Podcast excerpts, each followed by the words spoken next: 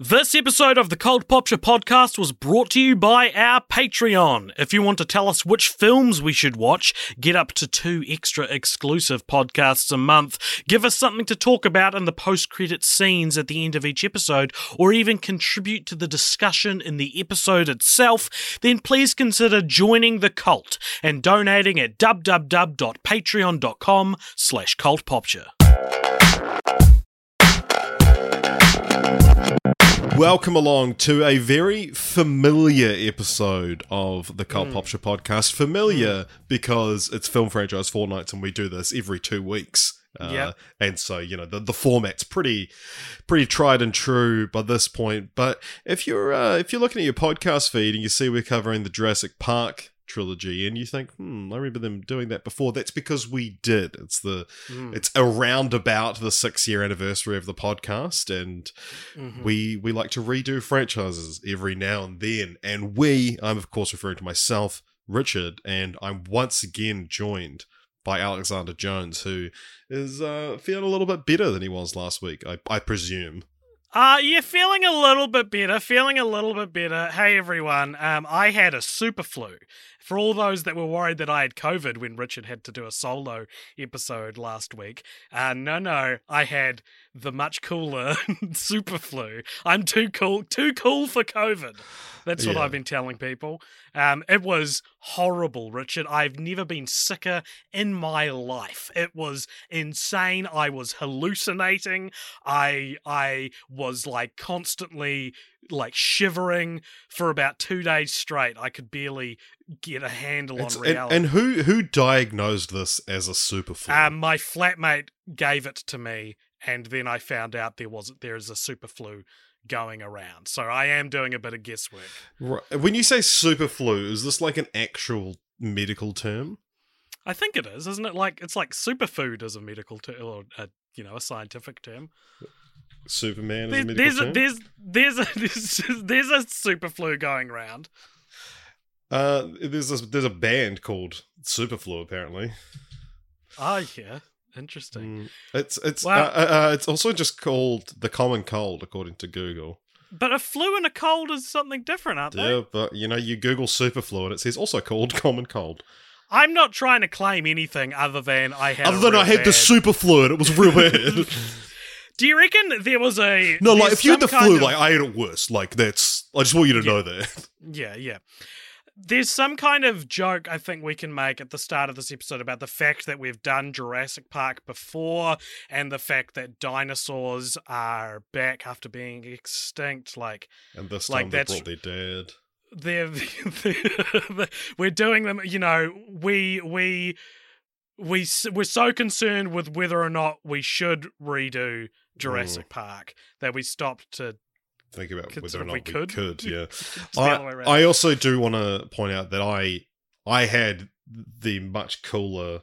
Um, I just got a phone call on someone called me on Messenger. How horrible! Midway through, ooh. That. Craig Major, Craig Major, pain in my butt, calling me in the middle of a podcast. Um, and now he's typing presumably to say sorry. There was a butt dial, but anyway, the yeah, I. I much cooler than I think your made-up super flu. Um, I, I actually had COVID this week as well. Uh, yeah, that's cool, because the thing everyone has, yeah, that's way cooler. Oh, it's cooler than just unique, making up my own sickness. Unique, elegant, um, this, this, um well, I, I, I actually had I, I actually had super COVID. Mm. Mm. Wow. Yeah, it's uh, it's actually COVID? A thing. Like, I'm pretty sure, like, uh, yeah, like my flatmate had it and then I mm. uh, mentioned it. And yeah, nah, like the doctors said it was super COVID. It was definitely super mm. COVID. Okay. Which is crazy. My flatmate who gave me the super flu actually had already had COVID. And he was like, this is so much worse than COVID. And I'm assuming that means for every person in the world and not just his specific genetic makeup. So I'm claiming it. All right. Well, let's um Yeah, let's let's end this dick measuring contest and talk about another dick measuring con- contest. Mm. Oh, well, no, but, uh, but contest, uh, yeah, I do, I do. So the this is our redux, as I as I mentioned at the start, and mm. yeah, we redo a franchise. We've done it for four years, three or four years now, and Yeah, the the idea, I think, is like, this isn't like a go back and listen to the first time we did it and compare notes. I haven't re-listened mm. to Jurassic Park, the first one. Uh, this isn't a sequel to that podcast. It's effectively replacing it. And with a franchise yeah. like this, because um, almost all, well, of the franchises we've redone, most of them have been because there's been new entries in the franchise. And I mean, Jurassic Park is, is kind of a perfect one to do because the finale of the Jurassic era, they're calling it, has just come out. So we're now able to do what, in theory, is a complete franchise, whereas last mm. time we did it was before Fallen Kingdom had even come out. And yeah.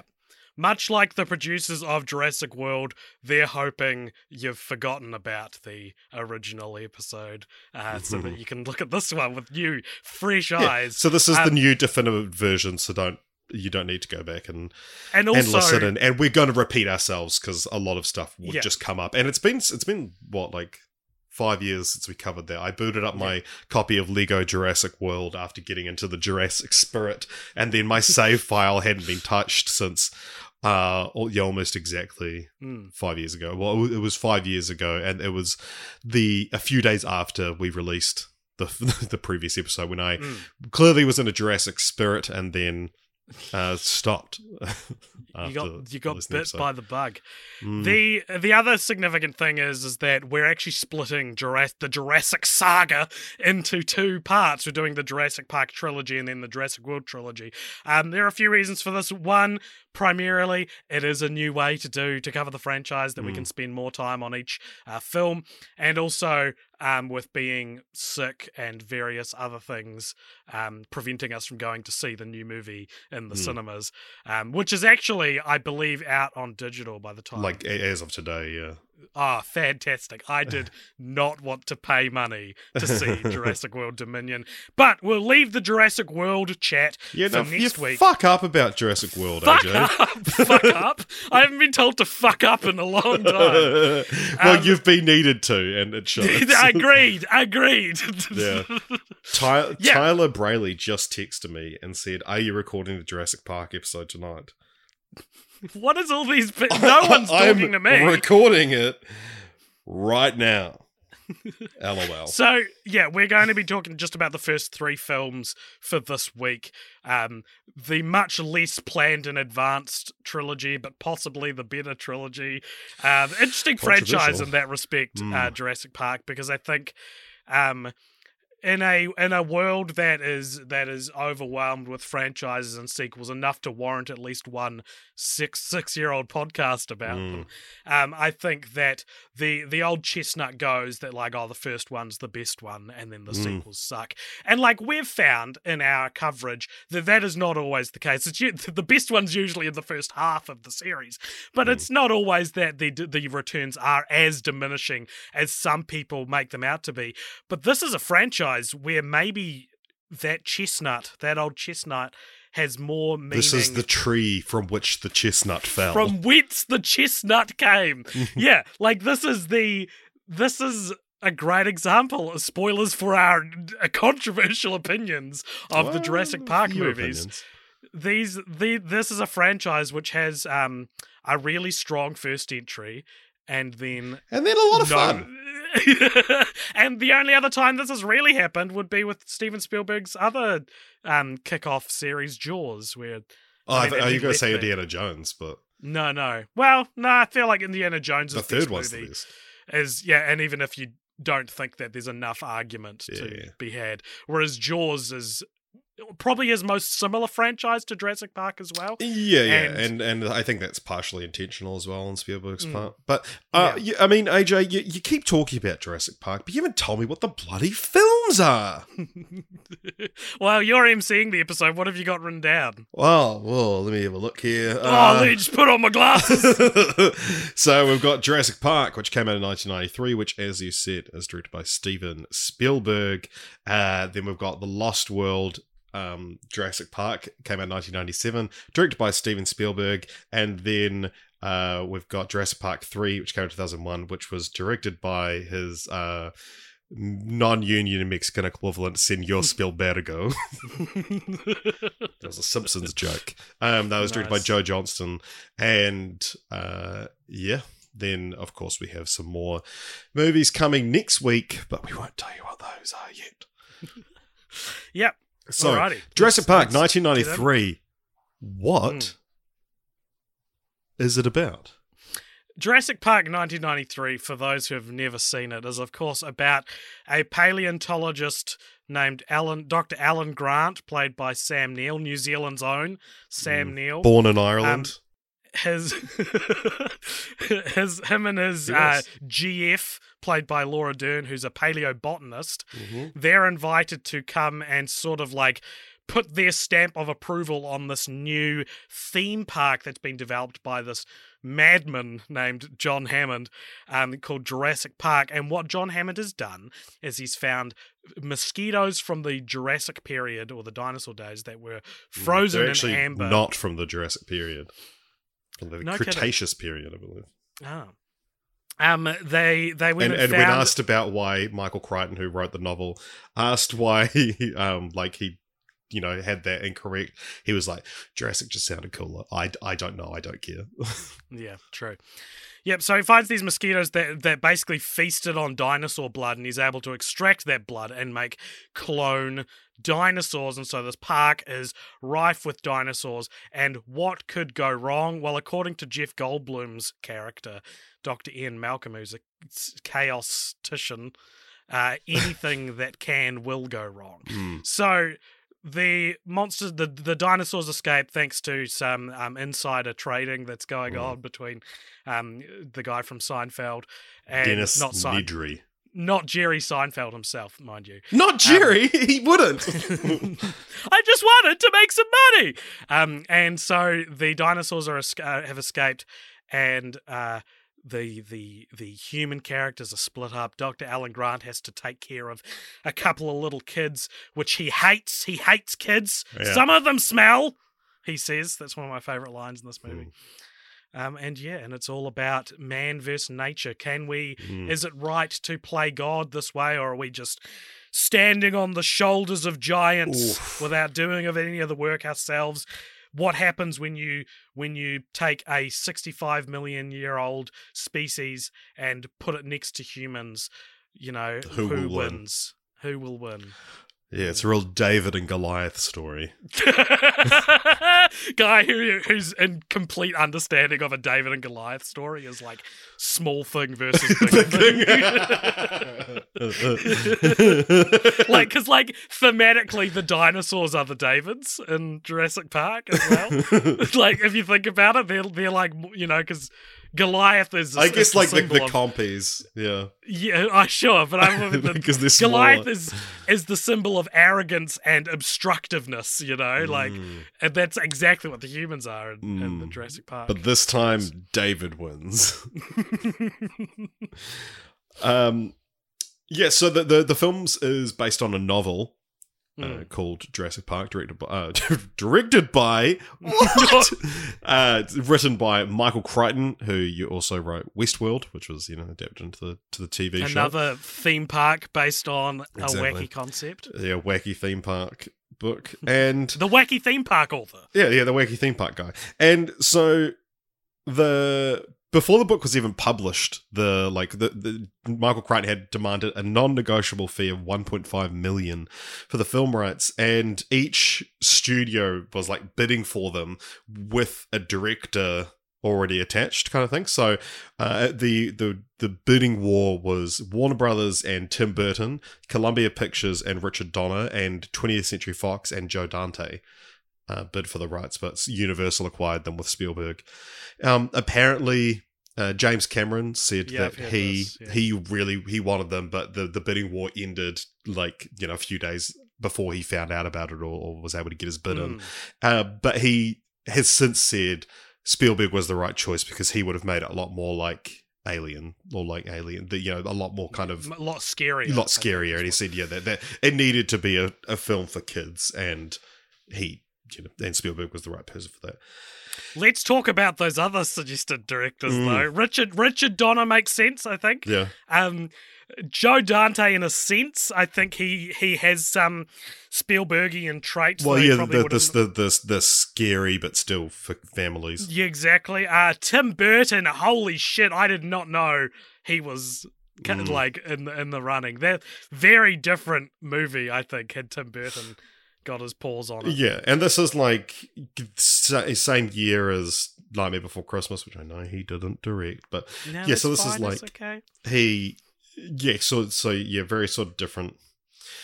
Yeah, I mean, I mean, I guess the closest thing to this that Tim Burton's done would be the, um, the the Planet of the Apes reboot.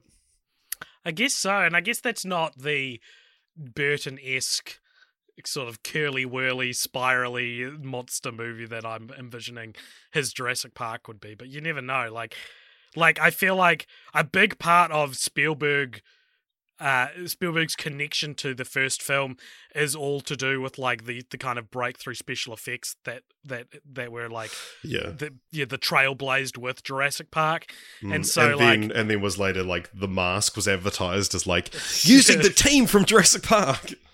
Um.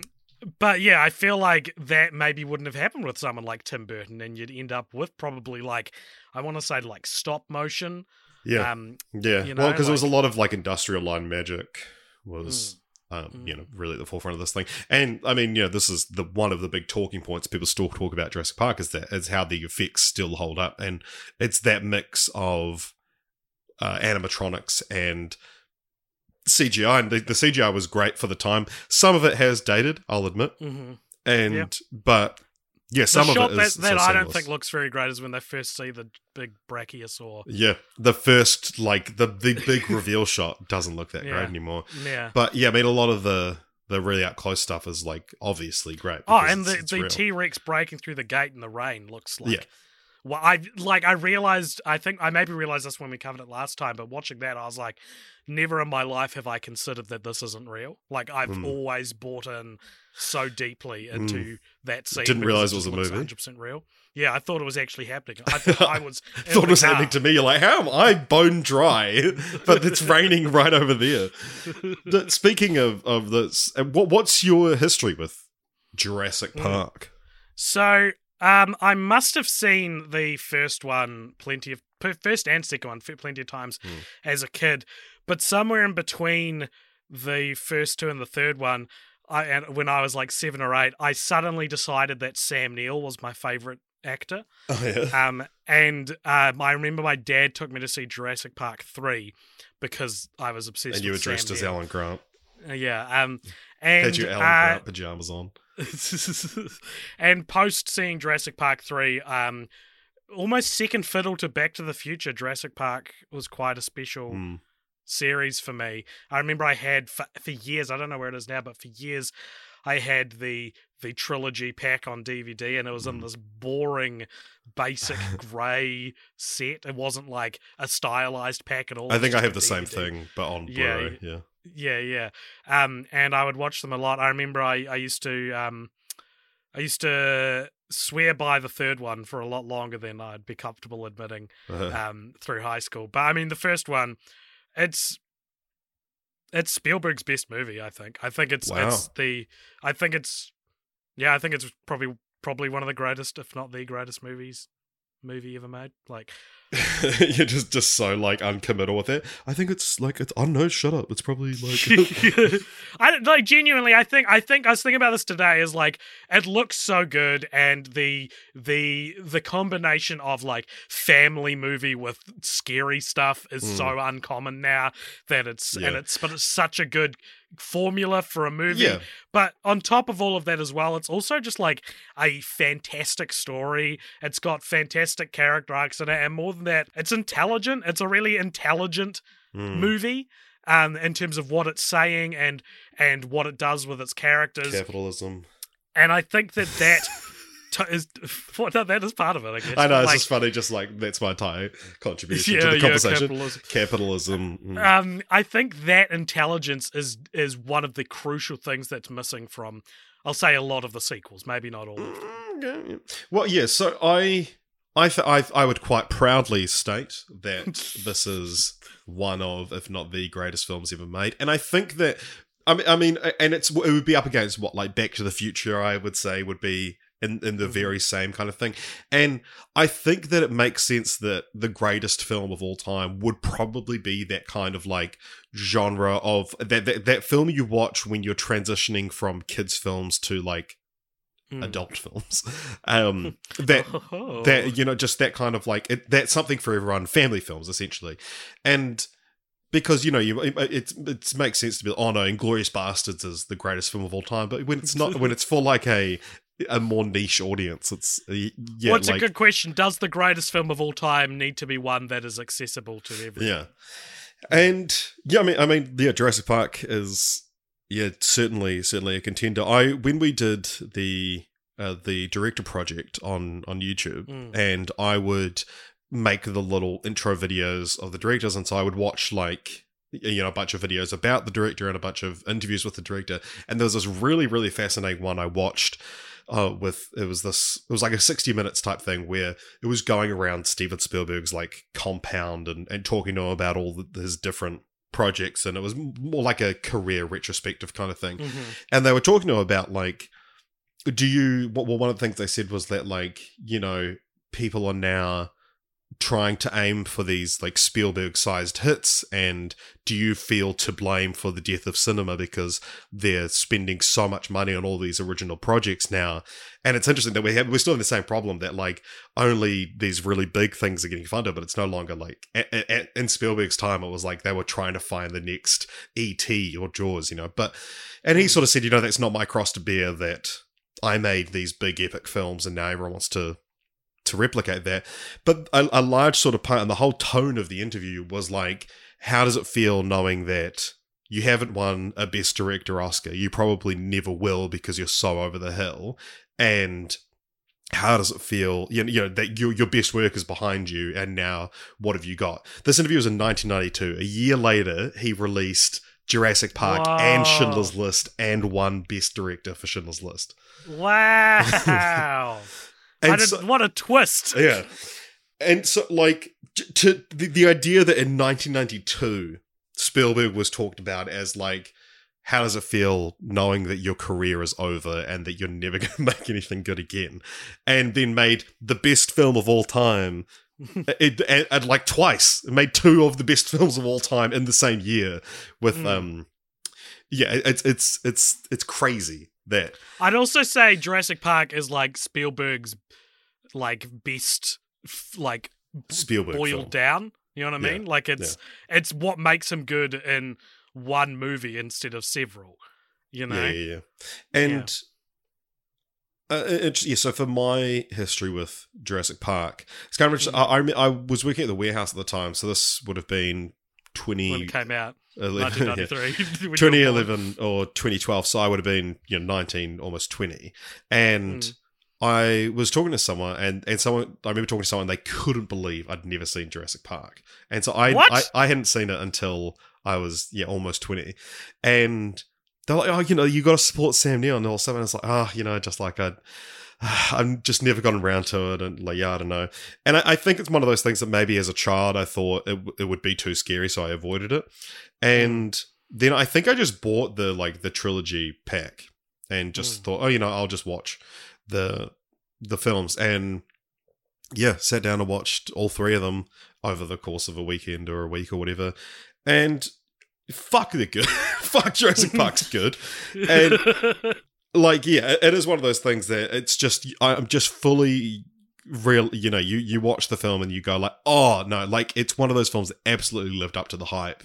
And mm. yeah, it's it's so rare for a film to actually do that, to really, really mm. live up to the hype and genuinely be one of the greatest films ever made, and to have that experience, you know, relatively late in in life as a it's not often that, that you and I both have the same sort of burning love for a movie and don't have the same basic experience of growing up with it.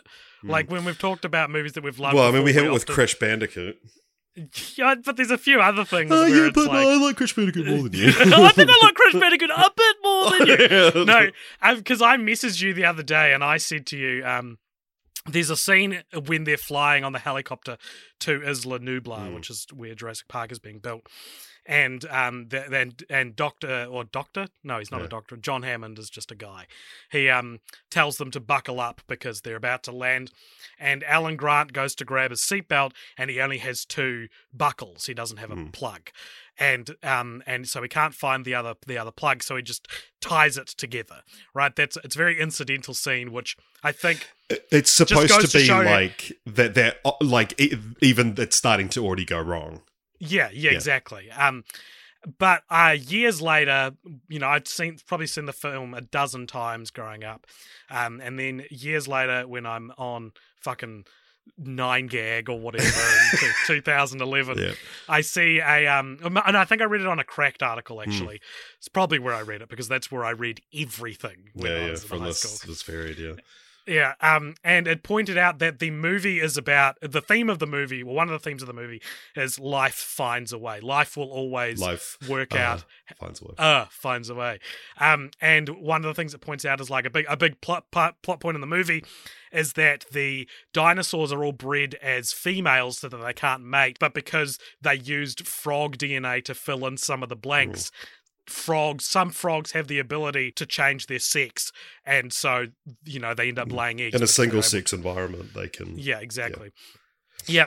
yeah. Um, and it pointed out that this scene at the start is is literally um a character takes a female end of a seatbelt and another female end of a seatbelt, and they won't go together, but he. Uh, finds a way mm. and ties them together, and it's a microcosm for what yeah well, the movie is that, about. That's essentially how lesbian sex works as well.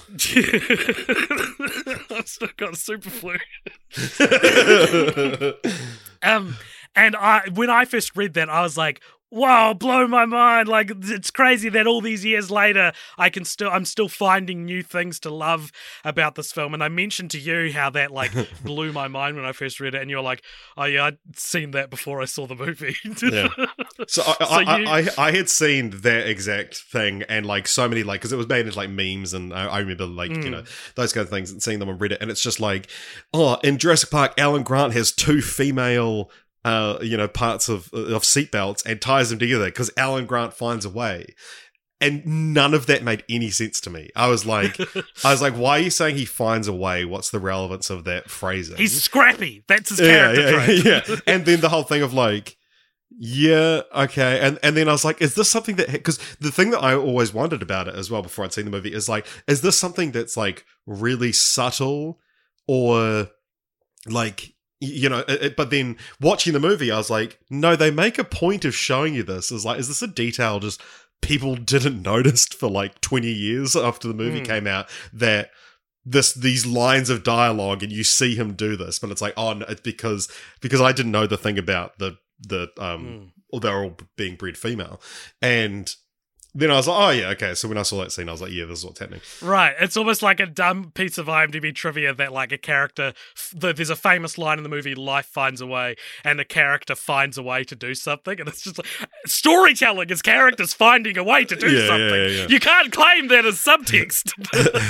But um, one also... One other, like, piece of... media that I can serve. I have read the Jurassic Park book as well. I read it um, oh. probably around the same time when I... Yes, I, I remember reading it backstage in the green room, so it was when I was still studying it. So it would have been twenty twelve-ish. And it's a Were really you doing good a play book. Of Jurassic Park. I wish. So you're reading it in the green room. Who would who would you play in the play? Uh, Hammond. Ah, very nice. Yeah, I absolutely would. I actually would play Hammond. I, I'd be I'd be the fucking lawyer that gets fucking... I, I think the... No, the- I'd be Nedry. I want to be Nedry. That'd be a fun. No, it's not about who you want to be. It's who you get cast as. Okay. I, then I am Nedry as well. yeah. I um, yeah. I, I think the the sort of roles I played, and also being one of the only people able to grow a beard, I would tend to give the older characters, and you mm. know, dyeing my beard white or you know whatever. I think that's the kind of character I would have played. But the it's a really good book, and it's a really it's really interesting the differences between. The two, and we'll, we might talk about it in Jurassic Park three, but that Jurassic Park three is essentially just the bits from the book that weren't adapted in the mm. first film. And yeah, the, the the ending of the book is is very different as well, and it created problems going into The Lost World, and, and yeah, I'll yeah. talk about that when we get to Lost World. But yeah, the So, so you liked the movie Jurassic Park?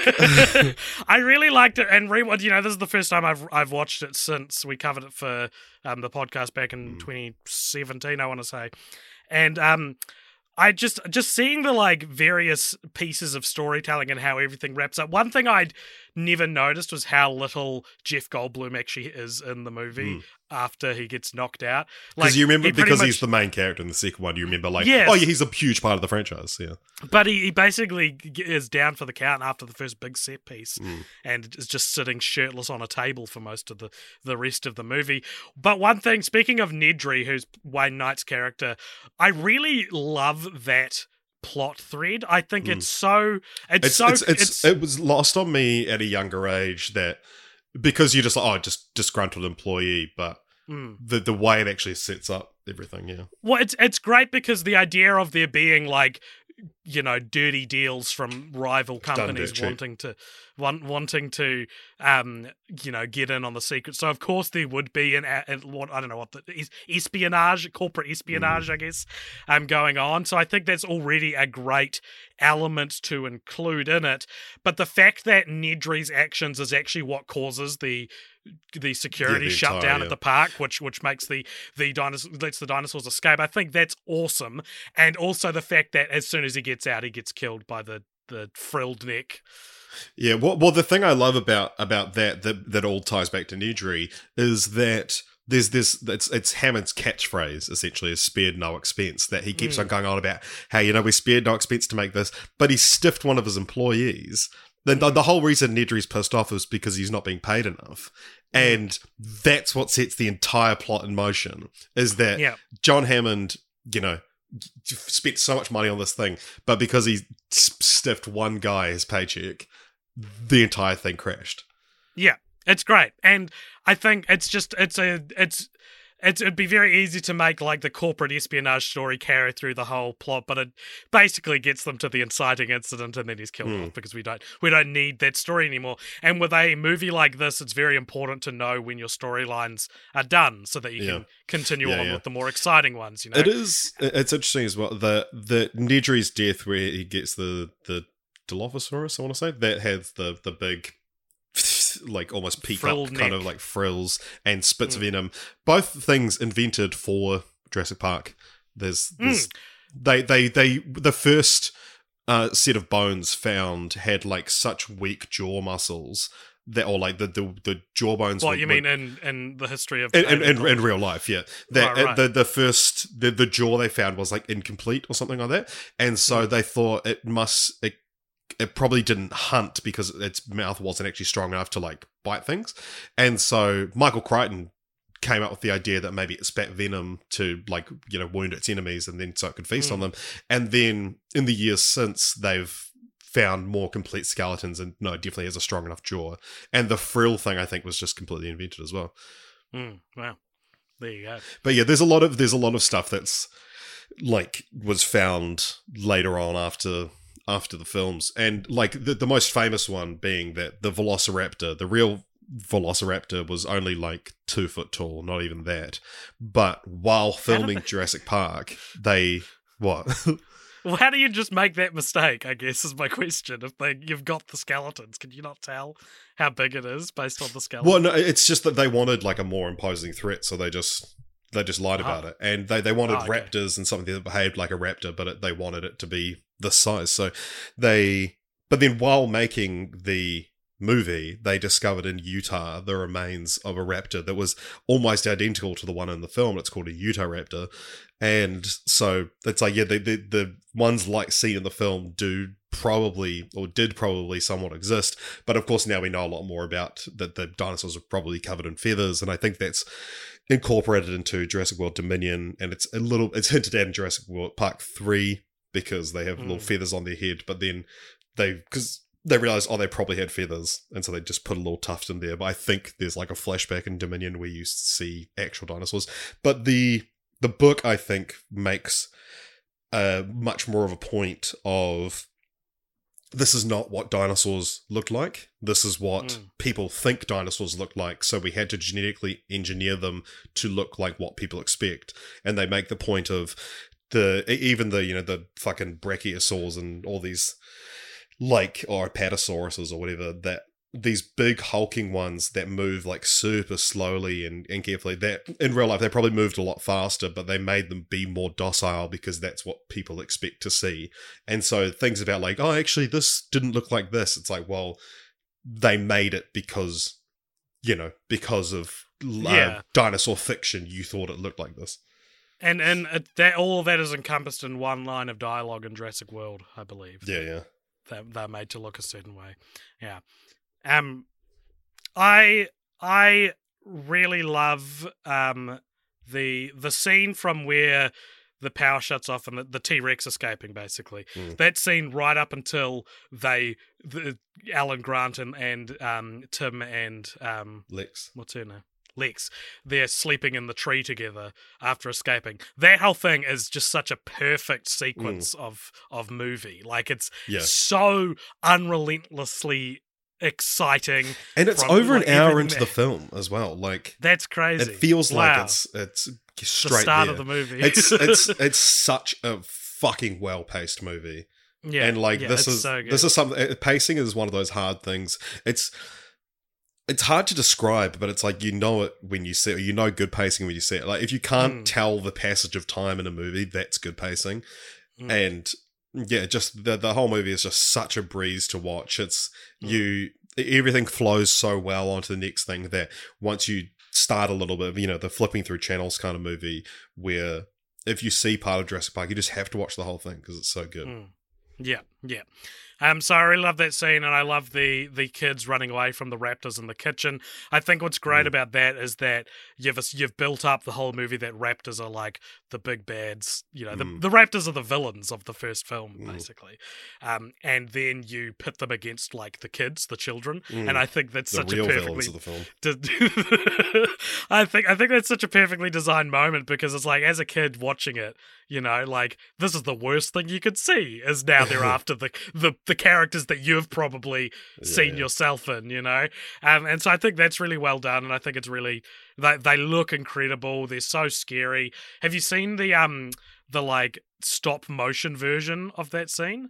Oh, uh, years ago, I think, yeah. But... It's it's really interesting because it is, like...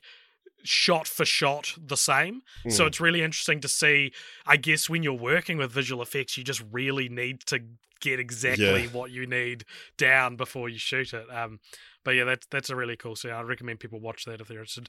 It was made by Phil Tippett, who mm. hilariously is credited in this film as dinosaur supervisor and was the subject of a meme a few years back. People were like, you had one job, Phil. But Phil Tippett has actually gone on to just release a film called Mad God, which I'm dying to see. It looks insane. Oh, really? Um, so check that out. Um, but yeah. Yeah, the um, Mad God, interesting. Oh, exclusively on Shudder. That's mm, a good that's sign. The, that's a red flag, but it, yeah. if you watch the trailer, it looks insane. Um, but yeah, uh, talking about the kids as well, interesting change from the books is that the age and interests of the kids was flipped. In, in, the, in the book, mm. Lex is the younger one and Tim is older and into computers, and essentially they just completely swapped the characters. The reason Spielberg did that is the younger actor who plays Tim, he had just he had auditioned for a role in Hook and didn't get it, but then was promised that, because also Hook was um, Spielberg's previous film as well in nineteen ninety-one, oh, wow. which, you know, very much was the like ah, Spielberg's probably done, but the yeah, and so he wanted to give a role to this kid, and then he also, and I'm interested if you pick up on this, is that what, the reason he made the girl older is that he so he could uh, emphasize or add the subplot of her having a crush on Alan Grant. No, I, if anything, Tim has the crush on Alan Grant. yeah. But yeah, yeah, I, I didn't didn't pick up on that at all. Interestingly, um, the the internet was broken recently oh. when uh, it was revealed that Laura Dern was only twenty-three in this film. She plays Ellie Sattler. Oh, damn! Of course. And uh, our Sam Neill was forty-five, and Jeff Goldblum was forty. What do you what do you think of that? I would argue, like, obviously this is a this is a much larger problem than Jurassic Park, but like. I don't think the character is twenty-three. Yeah. That's my... I think the character's in her, like, mid to late thirties. Like, yeah, she... she She looks a lot more mature. She looks like Bo Burnham. Bo Burnham, all his life, has been getting told that he looks like Laura Dern only and like specifically in Jurassic Park. Wow, uh, that's right. Yeah, no, that that's crazy that they're that that she's that much younger than everyone. Because yeah, yeah, they they they they look like. I mean, you know, apologies to Laura Dern, but they look like the same age. She's just she's just a she's she's got a very specific. Older look. The way she, the way she dresses and holds herself and everything as well, yeah. Mm. Um, I I want to talk about. I I think I mentioned this on the first episode, but I want to talk about it again. That my my favorite scene from Jurassic Park is a scene from the book, which is not in the the film, and and mm-hmm. I'll, I'll just just sort of briefly talk about my experience of the book. One is that. You mentioned Dennis Nedry, um, mm. Wayne Knight's character. His death in the book is one of the. It's probably the only time I've ever been scared reading a book. And right. I, I like the I I find the idea of being scared of a book so insane, but it's only ever happened to me once. And it's the the way his his death is described, that it's like he gets blinded with this venom, and then he can't see what's going on, but he can feel himself being eaten. Is like the way it's written is is terrifying. Mm. But my favorite scene in the book is so in the movie. The way that they find out that the dinosaurs have been breeding is when they're separated. They, it's Alan Grant just and, and the kids find some eggs and they go, "Oh, I guess they must have been breeding then." And they go, "How about they?" They said they're all girls, and he's like, "Oh yeah, actually, like some bullfrogs can, you know, in a, in a single sex environment can can." In the book, the way you find out that the animals have been breeding is that they have this program that scans. The tracker or like or it scans the the island every hour or so to show how many dinosaurs there are, and so you know I'll say it's got we got you got two T-Rexes, one of this, and um and it was like twenty two thousand or, or like two thousand Compies, the little the really small ones, and then. One of and so it, it keeps scanning and does this, and then one of the characters says like, "Oh, I saw some Compies over and on this part of the island," and they're like, "Uh, no, you didn't. You can't have because they're all over here." And they go, "Oh, okay. So how many how many Compies have you got on the island?" Like, "Yeah, two thousand. It's scanning for them." And they go, "Are you scanning how many Compies there are, or are you checking to see if there's the amount you think there is?" And they said, "Well, you know, the the, the program runs faster if we just because they're obviously not going to breed, so we scan for two thousand Compies and we see is there two thousand Compies. That's how we find out if any of them have died." And they said, "Okay, well, what happens if you scan for two thousand and one Compies?" And they're like, "Oh, okay, well, yeah, let's try it." And then they they scan it and they find there's two thousand and one Compies, and they're like, "Well, this is impossible." Because they, like they would have had to have bred to to make new ones. Mm. And then they go, "Okay, well, why don't you then try scanning to just see how many dinosaurs there are on the island?" And then they just run an open-ended scan and find out that, like, yeah, there is like twenty thousand Compies on the island and there's like, and all the dinosaurs, there's so many more than they thought. And I was, I was it's, it's it's like the way it, that felt, it, it you know, unfolds in the book. Mm. It's just so well done. And that was always, that was like my favorite part of the book. And it was the one thing reading the book that I was like, oh, I wish this was in the movie. I think it, it doesn't, it's not, it's not as filmic, I think, yeah. maybe. Yeah, yeah, yeah, mm. sure. But I like the idea, you know, just seeing the screen and then like the number, like tick up one, I can imagine that being, true, you know, yeah, being, yeah. um, being cool. But the, the other, the, the, the big change and are, are you, are you sort of done with Jurassic Park, ready to move on? Do you think? I guess so. What did it get on Rotten Tomatoes? Oh, yeah. What do you think? ninety-eight Oh, ninety-two Oh. Who the hell didn't like this movie? I know, right? What a wrong side of history. Oh, how long do you think dinosaurs appear in the film for? Uh, seventeen minutes fifteen minutes Yeah, something crazy like that. uh, so, dumb IMDb trivia, um, and then I'll get on to the, to the transition. Mm-hmm. So, uh, Laura Dern's reaction to seeing the Velociraptor in the maintenance shed was genuine. It was the first time she actually saw it. So, the fear on her face is not actually acting, it's actually real. um, and then uh, two next to each other pieces of trivia. One of the two movies in nineteen ninety-three in which Laura Dern co-starred with a veteran actor and director. The other movie was A Perfect World in which Dern co-starred with Clint Eastwood.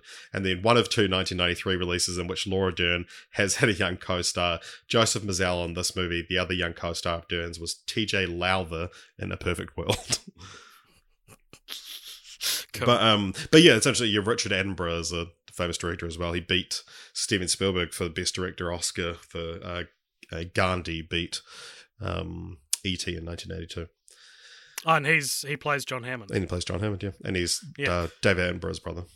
Yeah, yeah, yeah. John he's, John Hammond he's so is so good in this. In he's this. so good. The, the actor's so good. The character is like just such a brilliant design to mm. to put like like you know, he's essentially like almost the, the villain of the series, and like certain characters really don't like him, but mm. he's never, you know, doesn't go to jail or anything.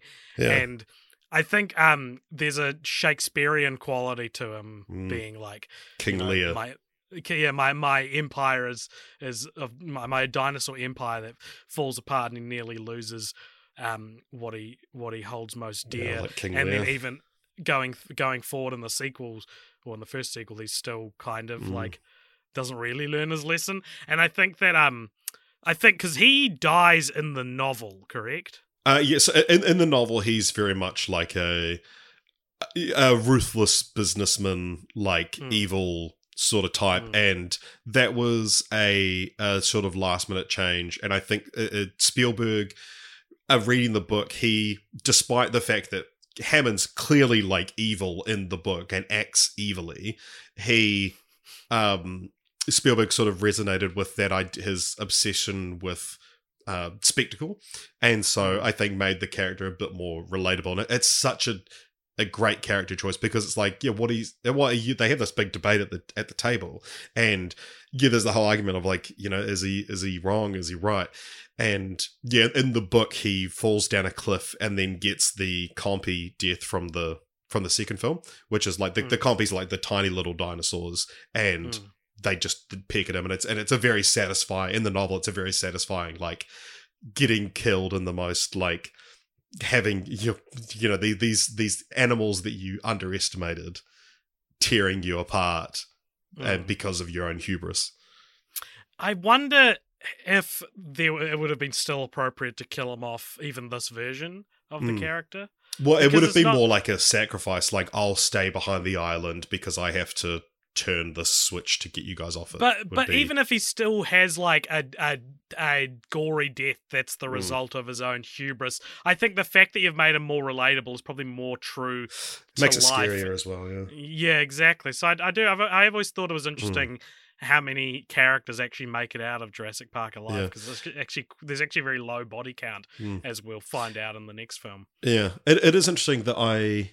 Yeah, I was talking to you this week. I think if someone were to read Jurassic Park, the book, and today, and and decide to, you know, the, the series didn't exist and decided to adapt it, I think they would have lent more into how evil Hammond is, because you would read it and you would go, Elon Musk, Jeff Bezos sort of character, that it's like this ruthless mm. billionaire who, and, and they'd probably take away any humanity because, you know, you, you don't want to. I mean, it would depend on who's adapting it, but you wouldn't want to sympathize with these kind of characters. Would it be fellow billionaire Steven Spielberg directing? yeah, yeah. I think, I think, I think that's still valid though. That's still a valid interpretation of the character, and I think they're like, oh, absolutely. I think that's just we got a more interesting one because mm, yeah, yeah, yeah. Um, yeah. So yeah, the the the the Lost World Jurassic Park came out four years later and is adapted from the sequel to. Jurassic Park, which was again written by Michael Crichton, and Spielberg asked Michael Crichton to write a second novel so that he could adapt a second film. So strange. Yeah. Such a strange workaround. And the the interesting thing is that uh, Ian Malcolm dies in the first book as well. How does he die in the first book? I remember he's looking up at a skylight and dies. And it, it, it, it's it's like succumbing to wounds later on. I think it's it might just be he's wounded in the same way, but then just dies Malcolm because of it. Malcolm is said to have died of his injuries. It yeah. Says. Um. So it's like the same injuries he gets in the movies. I it's guess the only result on when you Google how does Ian Malcolm die in the book, it's one result, and it's from Ultimate Pop Culture Wiki. Oh no, sorry. For some reason, maybe Go- it's just the Google's being weird at the moment. Page. It was. Oh, view all. Sorry, no, that's images. There are multiple pages. Okay, I went back and now it's... Right. Okay. Never um, mind. Very confused. So, yeah, it's this interesting thing where he dies in the book and then Spielberg was like, everyone loved Ian Malcolm, or Jeff Goldblum's Ian Malcolm specifically. Can you write a sequel where he comes back? And but the other thing that, that was really ridden into a corner, because the, the Ian Malcolm thing is like, it's somewhat known. But the other thing that, that like no one really talks about is the whole reason we have a Site B, which is what the the almost the rest, well, a lot of the rest of the franchise like hinges on the fact that there was these two islands, is that they fucking napalm the Isla Nublar in the book of the first one. So they couldn't go back and be like, oh yeah, not all of the animals were killed with the napalm, so they just said, yeah, yeah, there's a second island in the book. But then when making the movie, they still kept the second island thing. So, because watching the movie, I was always so confused as to why we needed two islands in the films. Mm. And it's like, I guess it makes it, they bred them on Isla Sorna. I say Isla, but in the movies they I say I feel like Isla. They say Isla, which is yeah. less correct, but I... Uh, but yeah, in Isla Sorna, they bred them there and then would move them to Isla Nublar, which would be the where the park, the attraction is. But um, but yeah, there's there's a, there's essentially, I think the film, the book ends with, there's like a scene where they go into the raptor caves because they need to count the eggs to see if any had gotten off the island. And so there's a really tense thing where they go in and it's like this, uh, we've got, we've, we've got this far, we have to do this to see if, so they, you know, just get out. And they, I think they realized that the raptors probably did get off the island, and then yeah, they, they get helicoptered out as they drop napalm on the island. It's interesting that the book almost sounds like it's a far less um, sympathetic narrative to the movie, because the movies, especially, you know, for better or worse going forward, have this idea that the dinosaurs, now that they're here, we can't just kill them off. Um, Which, and, yeah, you know, especially, like, to to a stupid extent. Yeah, yeah. yeah. Um, and... Yeah, so that's uh, I I do I think I agree that it's strange that they have a second island for no narrative reason in the second film, but I'm glad they didn't napalm Isla oh, yeah. Nublar. Yeah. yeah. So yeah, The Lost World, Jurassic Park. Um, what's it about? Again, directed by Steven Spielberg. Fifty-three percent on Rotten Tomatoes. That is correct. Is that correct? So, uh, uh, quite the. Quite the the Hammondian fall from grace. um, this one is, as we say, it's about, there's a second island, Isla Sorna, um, where the dinosaurs were bred, and um, Ian Malcolm, who uh, is back, you know, they they demanded this well, character. Well, Jeff Goldblum's back. be, be, re- yeah, be retconned so that he could come back. Um, and so he's back, but he's, he's and it's such a specific character in the first film. Mm. In fact, he's actually, I'd say he's more like Jeff Goldblum is in real life in the first film. Mm. And you say like, well, Jeff Goldblum's back. It's like, maybe Ian Malcolm's back. Maybe mm, Jeff Goldblum's right, yeah. the one. Jeff Goldblum been... left, yeah. I mean, it, it is like, you could argue that there's like a P T S D element, but it's like, mm, yeah. go into that more, you know? Yeah, yeah, exactly. Um, he agrees basically to go to the second island because his girlfriend is there and she is taking photos of the dinosaurs, and there's sort of this preservation idea that John Hammond is, um, you know, sort of getting behind. Um, again, presented as a much more sympathetic character than he probably deserves in this film. Um, uh, but while they're there, uh, the InGen, who's the company behind Jurassic Park, um, turn up in sort of this militarized mm. uh, fashion. Um, and what are they trying to do? They're trying to... Oh, they're trying to get the dinosaurs yeah. to take them to a San Diego Jurassic Park. Yeah, um, they, where they want yeah, a T-Rex to be. The, yeah. The, yeah, the idea being that, like, why pay thousands of dollars to fly to Costa Rica when you can... Pay thousands of dollars to fly to San Diego. yeah, see it in, in your backyard. Um, and so... Yeah, that's that is the that's the the setup. There's um a lot of really good scenes, a lot of really exciting scenes. Um, so Jeff Goldblum's Ian Malcolm's there, Sarah Harding, who's played by Julianne Moore, is there. Um, Vince Vaughn, no, yeah, Vince yeah. Vaughn's there as a character named Nick. There's a guy named Eddie. Uh, uh, Ian Malcolm's daughter is there. She sneaks upon the the boat mm. and manages to get there. Um, Pete Postlethwaite plays a big game hunter mm. whose only fee for sort of guiding the InGen soldiers is that he wants to hunt a T-Rex mm. buck. Roland um, Tembo. It's like, I, it's one of those, like, it's such a specific character name for like a name you yeah, don't yeah. even really hear in the film. Yeah, yeah. Um, and then all of this culminates in the InGen guys bringing a T-Rex back to San Diego, where it briefly escapes before being captured by the good guys who use its child as as mm. bait, and it's sent back to Isla Sorna. Um, hey, look. Lot of, lot of good stuff in this movie. lot of good stuff in this movie. Enough to feel very complex about it, I think. Mm. Um, my main memory of this was when I lived in Wellington when I was mm, four years old. Mm, it was very windy. I was four years old. I lived in Wellington for a year. Um, we ha- our house had a rumpus room, something I've never had since.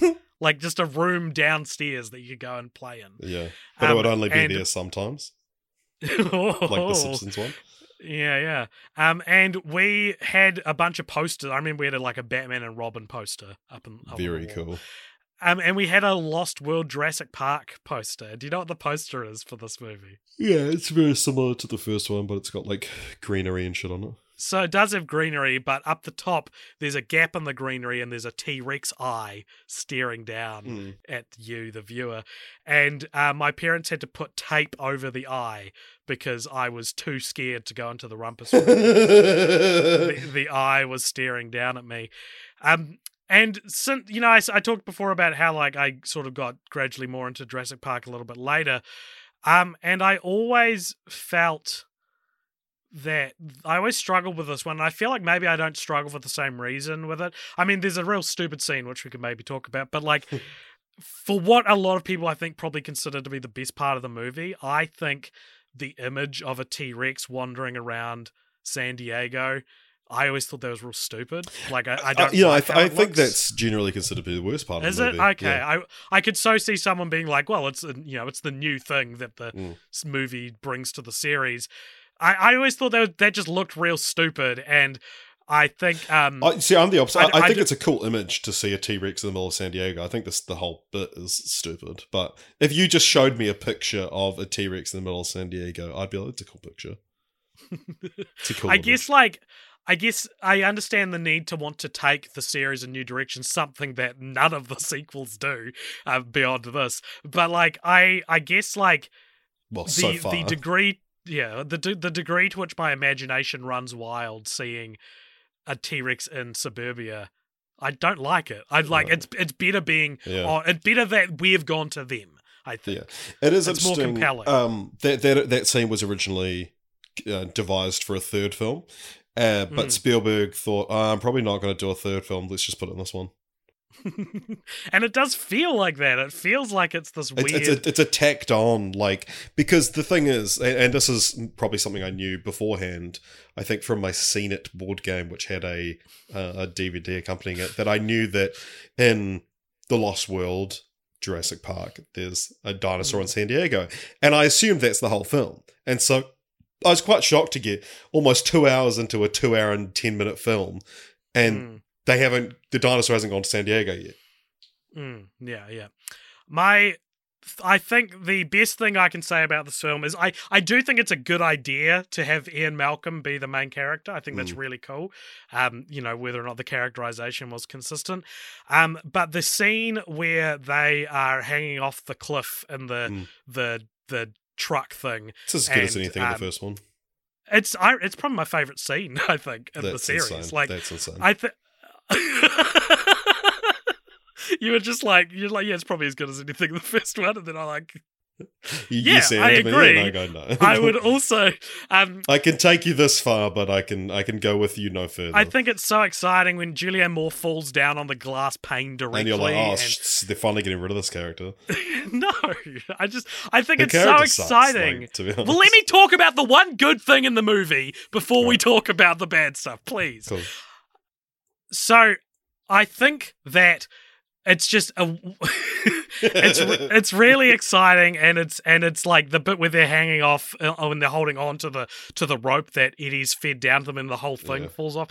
Like I, it's just such a great enduring image. And one of the things I like about it the most is that um, it's not about dinosaurs; it's a separate plight. It's it's caused by dinosaurs being around, but it's not them trying right. to outrun a dinosaur. And I think that's a real fun thing to put in mm. your dinosaur movie. It's like how the best zombie movies, the zombies aren't the main threat. You know, it's yeah, the yeah. it's human it's, characters it's that pre- that present more of a threat. And so I I just really love that scene. I think that's that's so exciting. I think something that. I, I'm and I've I've got this from you, and it's something that I repeat quite a lot. But so there's there's a, and I think it's like the this is the perfect movie. Is it Superflu? Is that what you got from me? Uh, no, well, no, it's not real. Um, Neither's dinosaurs. Dinosaurs aren't anyway, real. The, um, anyway, the th- the thing is, and you'll be able to tell me who this is, but th- there's this idea of.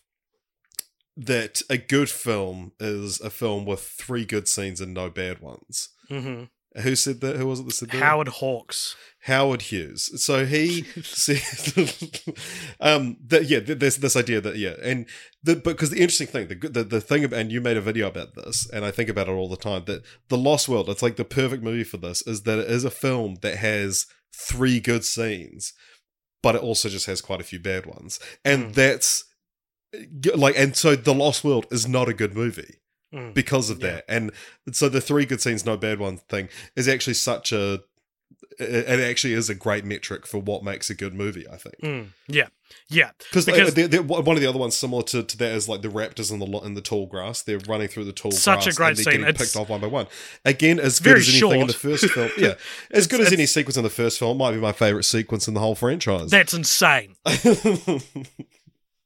Um, but then I can't think of a third one, but we there, there's well, probably I would is say, one. I would say the fact that it's about an like an industrial army complex yeah. coming to. The, I think that's a brilliant um, place to take yeah, the story. Sure, yeah. Um, so maybe the, not a, a scene, but an idea. I think yeah. is really good. But then you have a few bad scenes. There's the the T-Rex in San Diego, and there is the gymnastic Velociraptor death. Mm. What's yeah. that? So the. Jeff Goldblum's character's daughter, um, we find out at what is a very crafty Chekhov's gun setup at the beginning of the film that she was cut from the gymnastics team. And then later on in the film, they're running away from these these velociraptors, and one of them has, uh, they're in like this little shack, and one of them has uh, Ian Malcolm cornered, and then his daughter goes, I, you know, I know what to do, and she jumps and she jumps into a pole in the middle of the roof and starts doing like flips, and she goes, "Hey!" And the the Velociraptor, speaking English, turns to look because it knows it's being talked to, mm. um, and sees her doing these somersaults, and then she jumps and kicks it out the window where it is impaled on some spikes on the ground, being the only time, I haven't seen Jurassic World Dominion yet, but the only time in the series up until now, or maybe up until Jurassic World somewhere, that a dinosaur is actually killed by a human um, in the in the film, something which is like quite antithetical to, I think, the idea of Jurassic Park, that the dinosaurs shouldn't be killing, the, the humans shouldn't be killing the dinosaurs.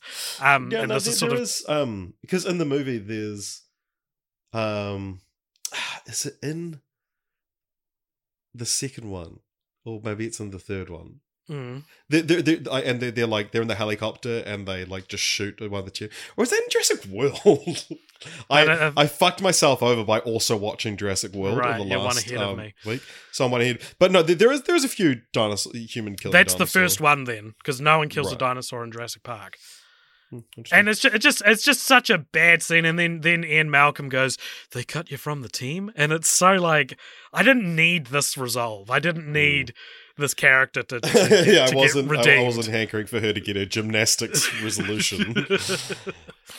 uh, yeah, so th- that's a pretty dumb scene. I think there are there are not not necessarily dumb scenes, but there's some stuff that really just takes ages to get to as well. And there's also mm. some stuff Horrible that is that is missing from the film, much in mm. the way that I think maybe John Hammond should have still died in Jurassic mm, Park right, one.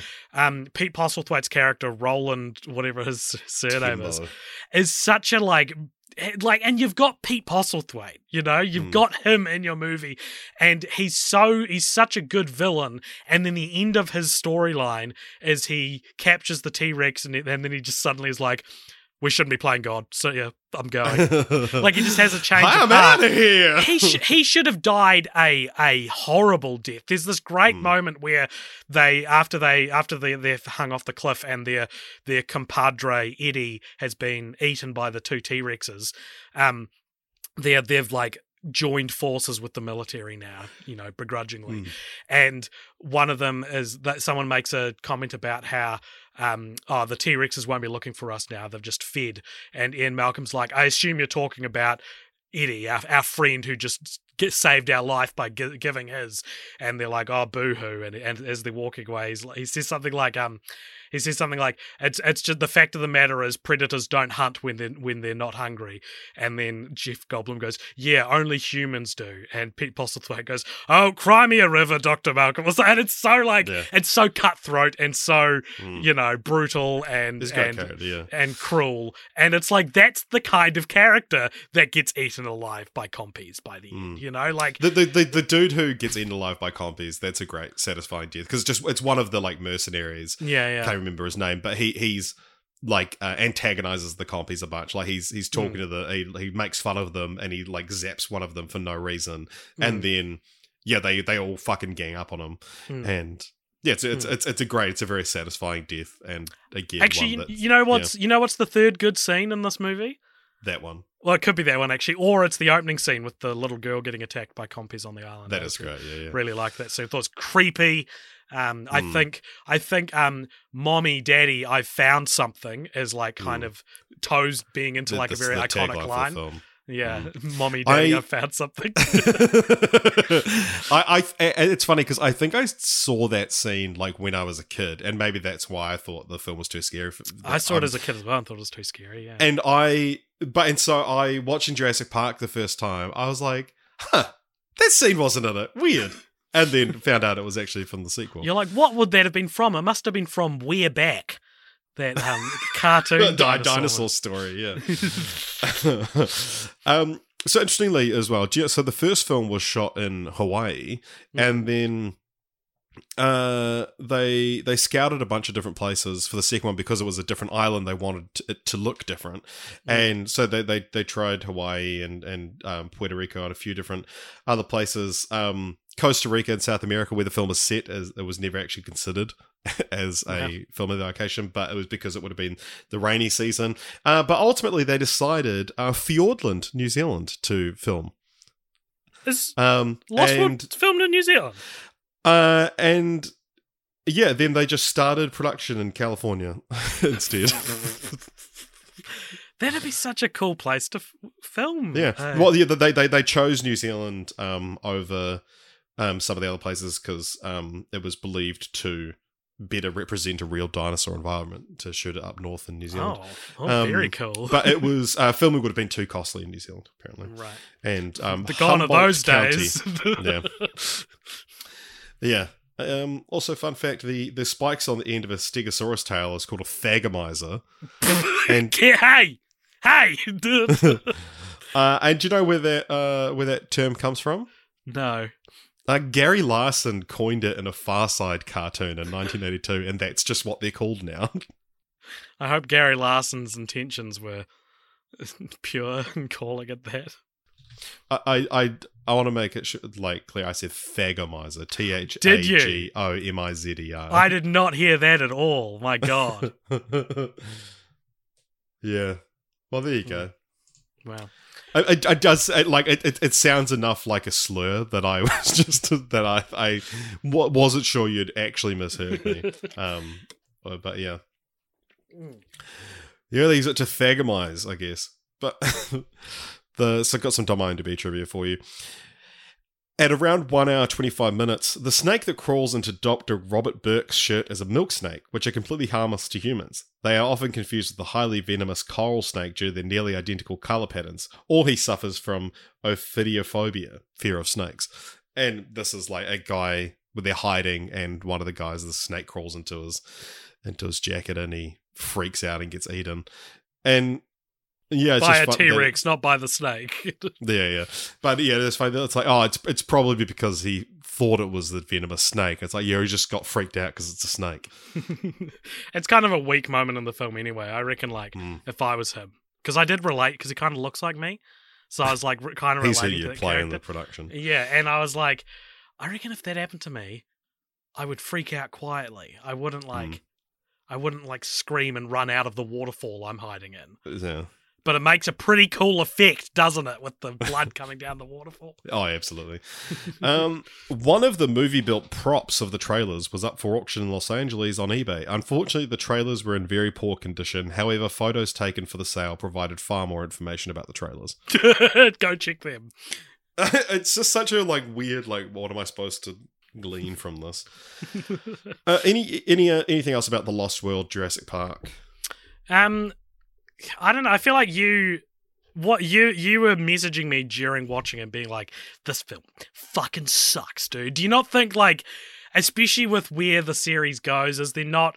Can you not feel the Spielbergian quality of it still there? No, no. I, really, I've always felt like that's what stands it apart from the other sequels, is that you could still tell it's a Spielberg film. No, disagree. You, I had no, I, no idea this was a Spielberg film. I actually think that it was a, a reverse Poltergeist situation where he didn't uh, direct it. Okay. I mean, I don't think he liked directing it. I think he's he's yeah. gone on to be quite candid about how he thinks it's an inferior sequel. Hmm. Yeah, he, he became disenfranchised. He became disenfranchised with the first one apparently as well, because he was he would be long days shooting Schindler's List and then answering the most like fucking mundane, boring questions about tiny C G I details on Jurassic Park at the end of the day in post production. And so I think wow. he became quite disenfranchised with that as well. Hmm. But yeah, now Spielberg did not return for Jurassic Park three in two thousand one. This was directed by Joe Johnston, who. I asked if he could direct the second one, and then Spielberg said, "No, nah, I'm going to do it, but you can do the next one." And Joe Johnston, who we've seen before on the podcast, what else has he directed, A J? Can you tell me? He directed Captain America: The First Avenger. He sure did. Do you know what else he's directed, just out of interest? The Rocketeer. He made The Rocketeer, yeah, and he also he did one other movie we've covered as well, actually. Uh, no, I can't remember what it is. Uh, and it's also one of the other reasons he couldn't do The Lost World, uh, because he was too busy doing Jumanji. Ah, that's right. Yeah. Mm. Nice. Uh, I believe he's also doing... Did he take over Justin Lin? Or, or who? No, that was Louis Leterrier who did... That was um, not Joe Johnston, no. No. Joe Johnston is not directing Fast ten. The reason I got it confused is because it's like, which forgettable Phase one director was it? And it was it was Louis Leterrier who did yeah. um, The Incredible Hulk. Yeah. That's very funny. Yeah, mm. so... This, what, what do you think says on Rotten Tomatoes? Like twenty-nine percent? forty-eight percent. Which oh, okay. up until a few months ago was the lowest one in the franchise. When when Jurassic World Dominion came out, um, the A V Club, I think, or someone um, posted an article where there was like, let's look back at Jurassic Park three, like a, a classic of the franchise. Mm. And I retweeted it and was like, Dominion was that bad, huh? Because mm. I, at least, I, I'll tell you what, I had, I think this might be the most I've enjoyed this film in the in watching yeah. it in, in a long time. But up until rewatching it, I had nothing but terrible memories of this movie. I thought it was so bad. Um, and well, well, I didn't always, I didn't hey, always hey, think hey, it was bad. What's it hey, about? Um, hey, Doctor Yeah. Alan Grant is basically like hoodwinked. He's back, by the way, Doctor Alan Grant. He's basically hoodwinked by um the man with the hat. A Catholic, and this time he's bought his protege. Um, they actually make a point out of his head as well. Mm, there you go. Um, he's hoodwinked by a couple of uh, hoodwinkers. Well, like, yeah, there's nothing really. They're not even like carpet salesmen. Yeah, yeah. No, what is he? Always t- like a t- tile and bathroom. Yeah. Um, played by William H. Macy and and um and uh, Téa Leoni. Uh, Téa Leoni, and they basically trick him to be their guide for like their wedding anniversary flyover Isla Sorna. Um, but then it turns out that they've actually got him there because their son, their twelve-year-old son, went missing in a um, parasailing accident um, and is lost on Isla Sorna somewhere. And so now they're all stuck on the island. There's a new dinosaur in the mix that they didn't know about called the Spinosaur or Spi- Spinosaurus? Spinosaurus. yeah. Spinosaurus. Um, and so they've all got to navigate this. Um, there's a really cool scene with some pterodactyls, a here-to before mm. um, sort of underrepresented mm. dinosaur. Yeah, because the... they were kept inside an aviary, mm. which is a scene in the book. That's one of yep. the sort of big set pieces for the book that was yep. used here. Yep. Um, and a bunch of people die. All the How do they good, get off the island? Um, they... Well, first of all, they have to communicate with some raptors um, whose eggs mm. they unknowingly stole. And they get away with, with that because um, a big part of this movie is a, a three D printer, which prints a, a raptor resonation chamber um, that shows how they could talk to each other. So they get away with it. And then they get off the island because the army shows up because um, they ring Laura Dern at one point. Mm, who's who's returns in this film as well, but although not romantically involved with no very uh, Alan Grant anymore, she's got and seems seemingly no bad blood either. They're hanging out, they're happy to see each other.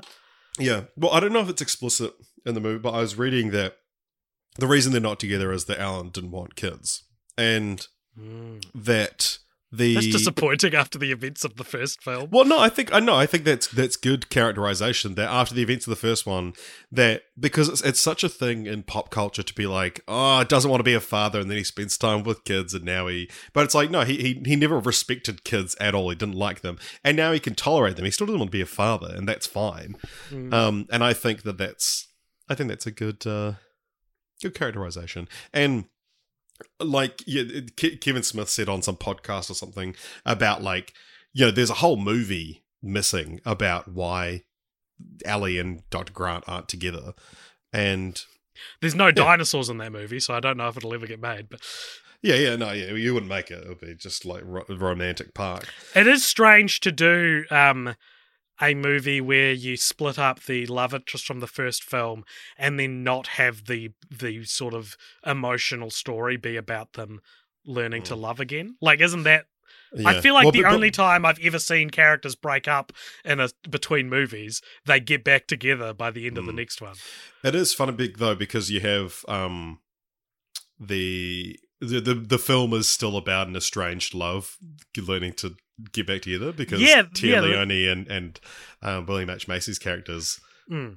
yeah, are, are divorced, but then seemingly back together again by the end of it. Presumably moments before they're thrown in prison for several like oh, yeah. war crimes. Yeah. Um, I think that there is not as, as much to hate about this movie as maybe I initially felt. No, this movie's great. Uh, it's not great. I, think, I actually um, think this might be the best one. Okay. That's insane. That's what you're supposed to say. I know I know what you wanted me to say, Richard. I'm not your fucking puppet. um, there's Dance.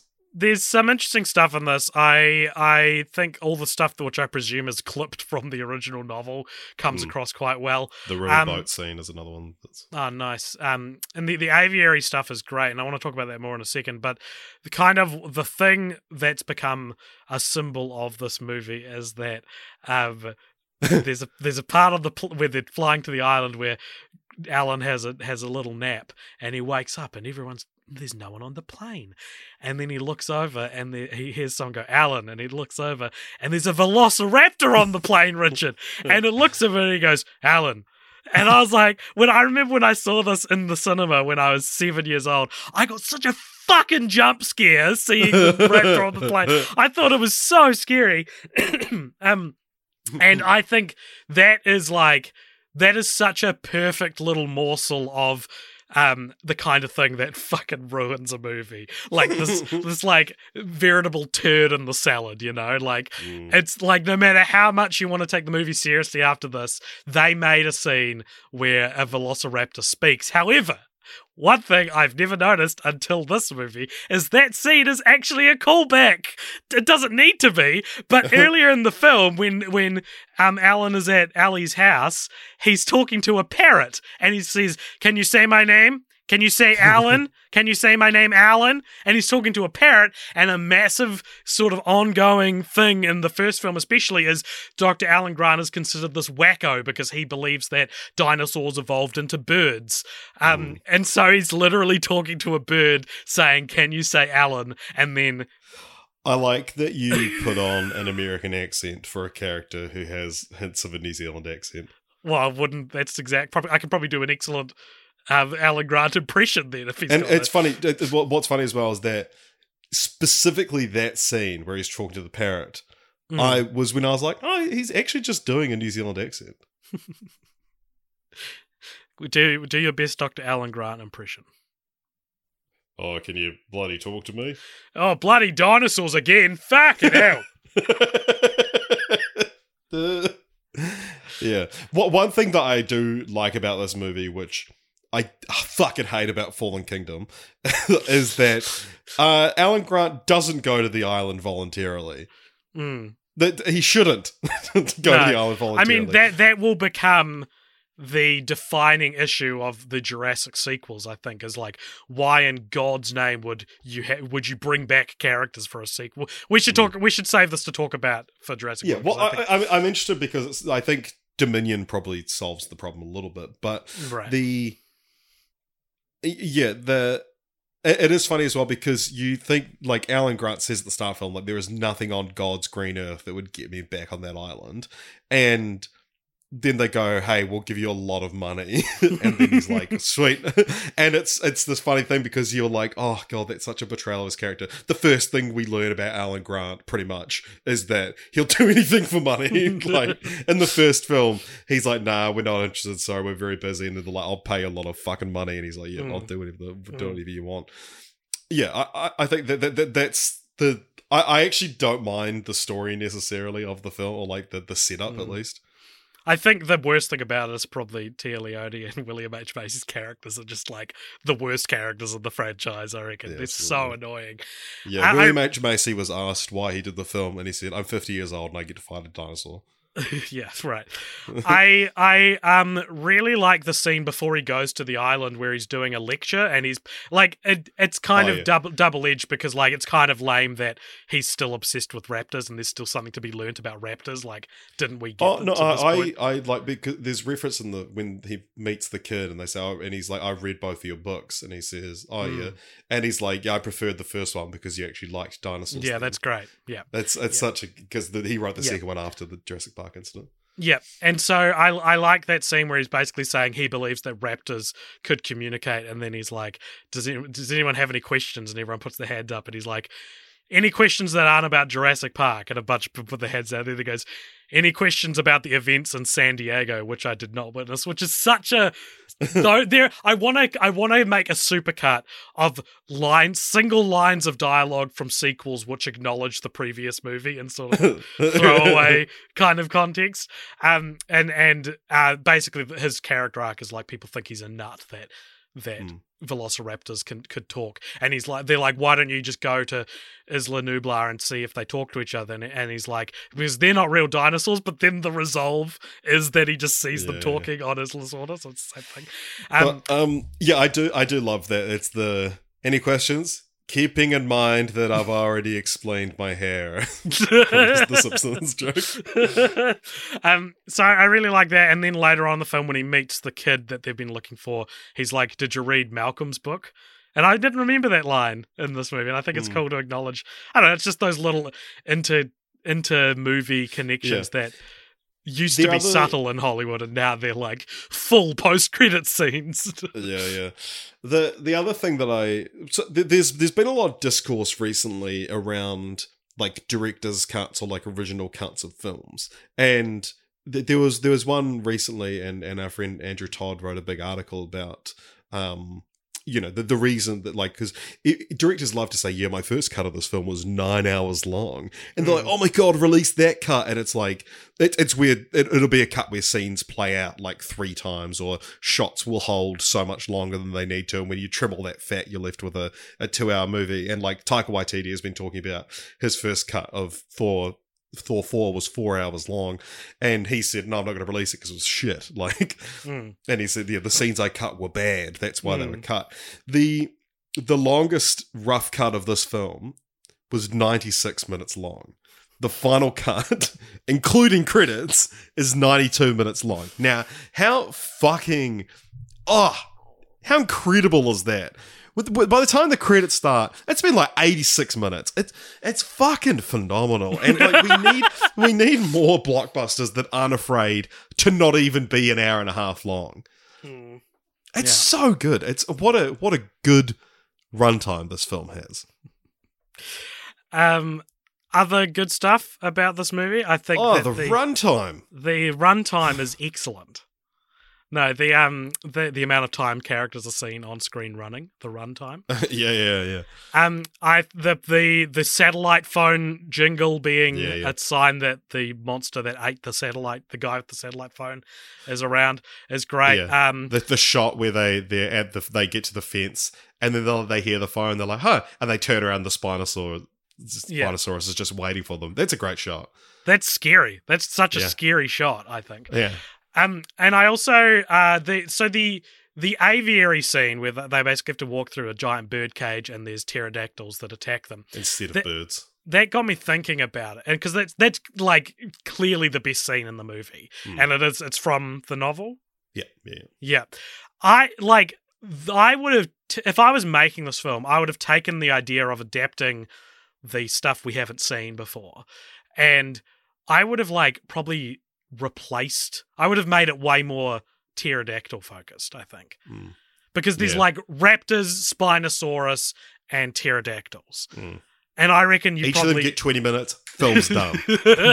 I reckon you could have probably made the whole egg storyline, maybe even the, the talking storyline, the the fact that they communicate with each other, that could have been about pterodactyls. The talking storyline. um, just action, baby! I just think, like, because if you look at the three films...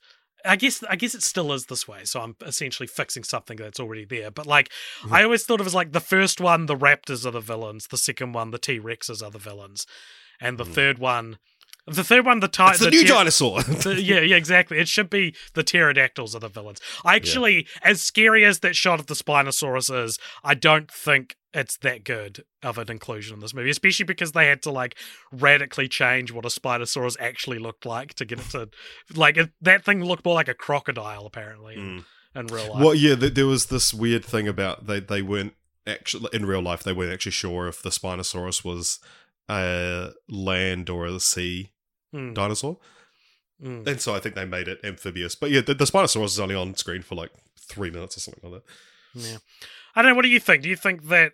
The, this movie's faults could be solved by more pterodactyls or anything like that? Uh, well, then you'd risk adding to the runtime.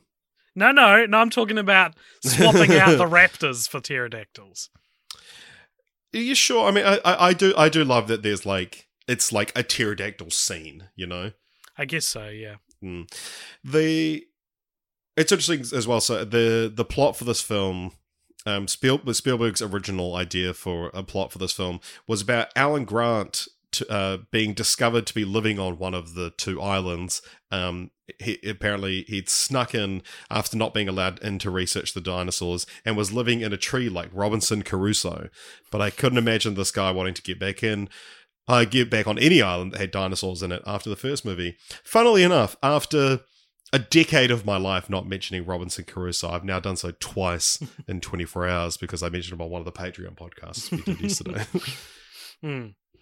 Yeah, I mean, that again, that is the that is the ultimate Jurassic sequel problem, is that you mm. just wouldn't.